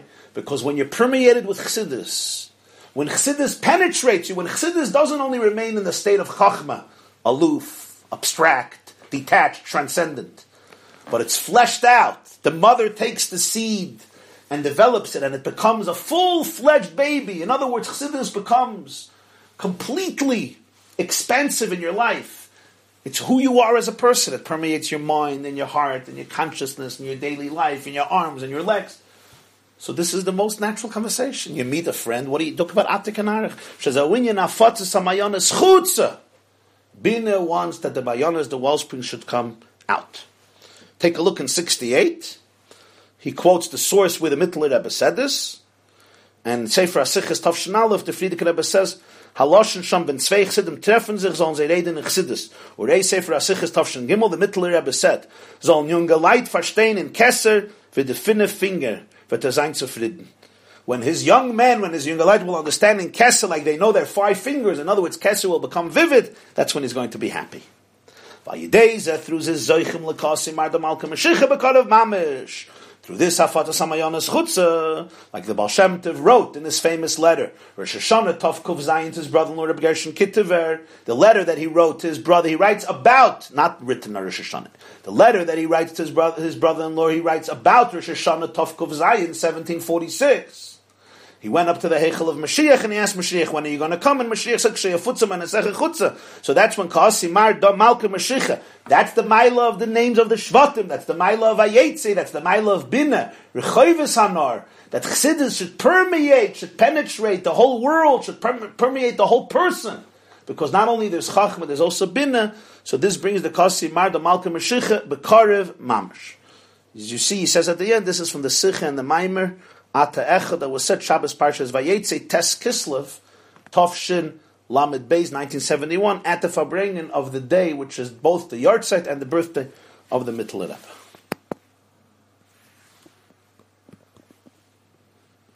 This class is brought to you by the yeshiva.net. Please help us continue the classes. Make even a small contribution at www.theyeshiva.net slash donate.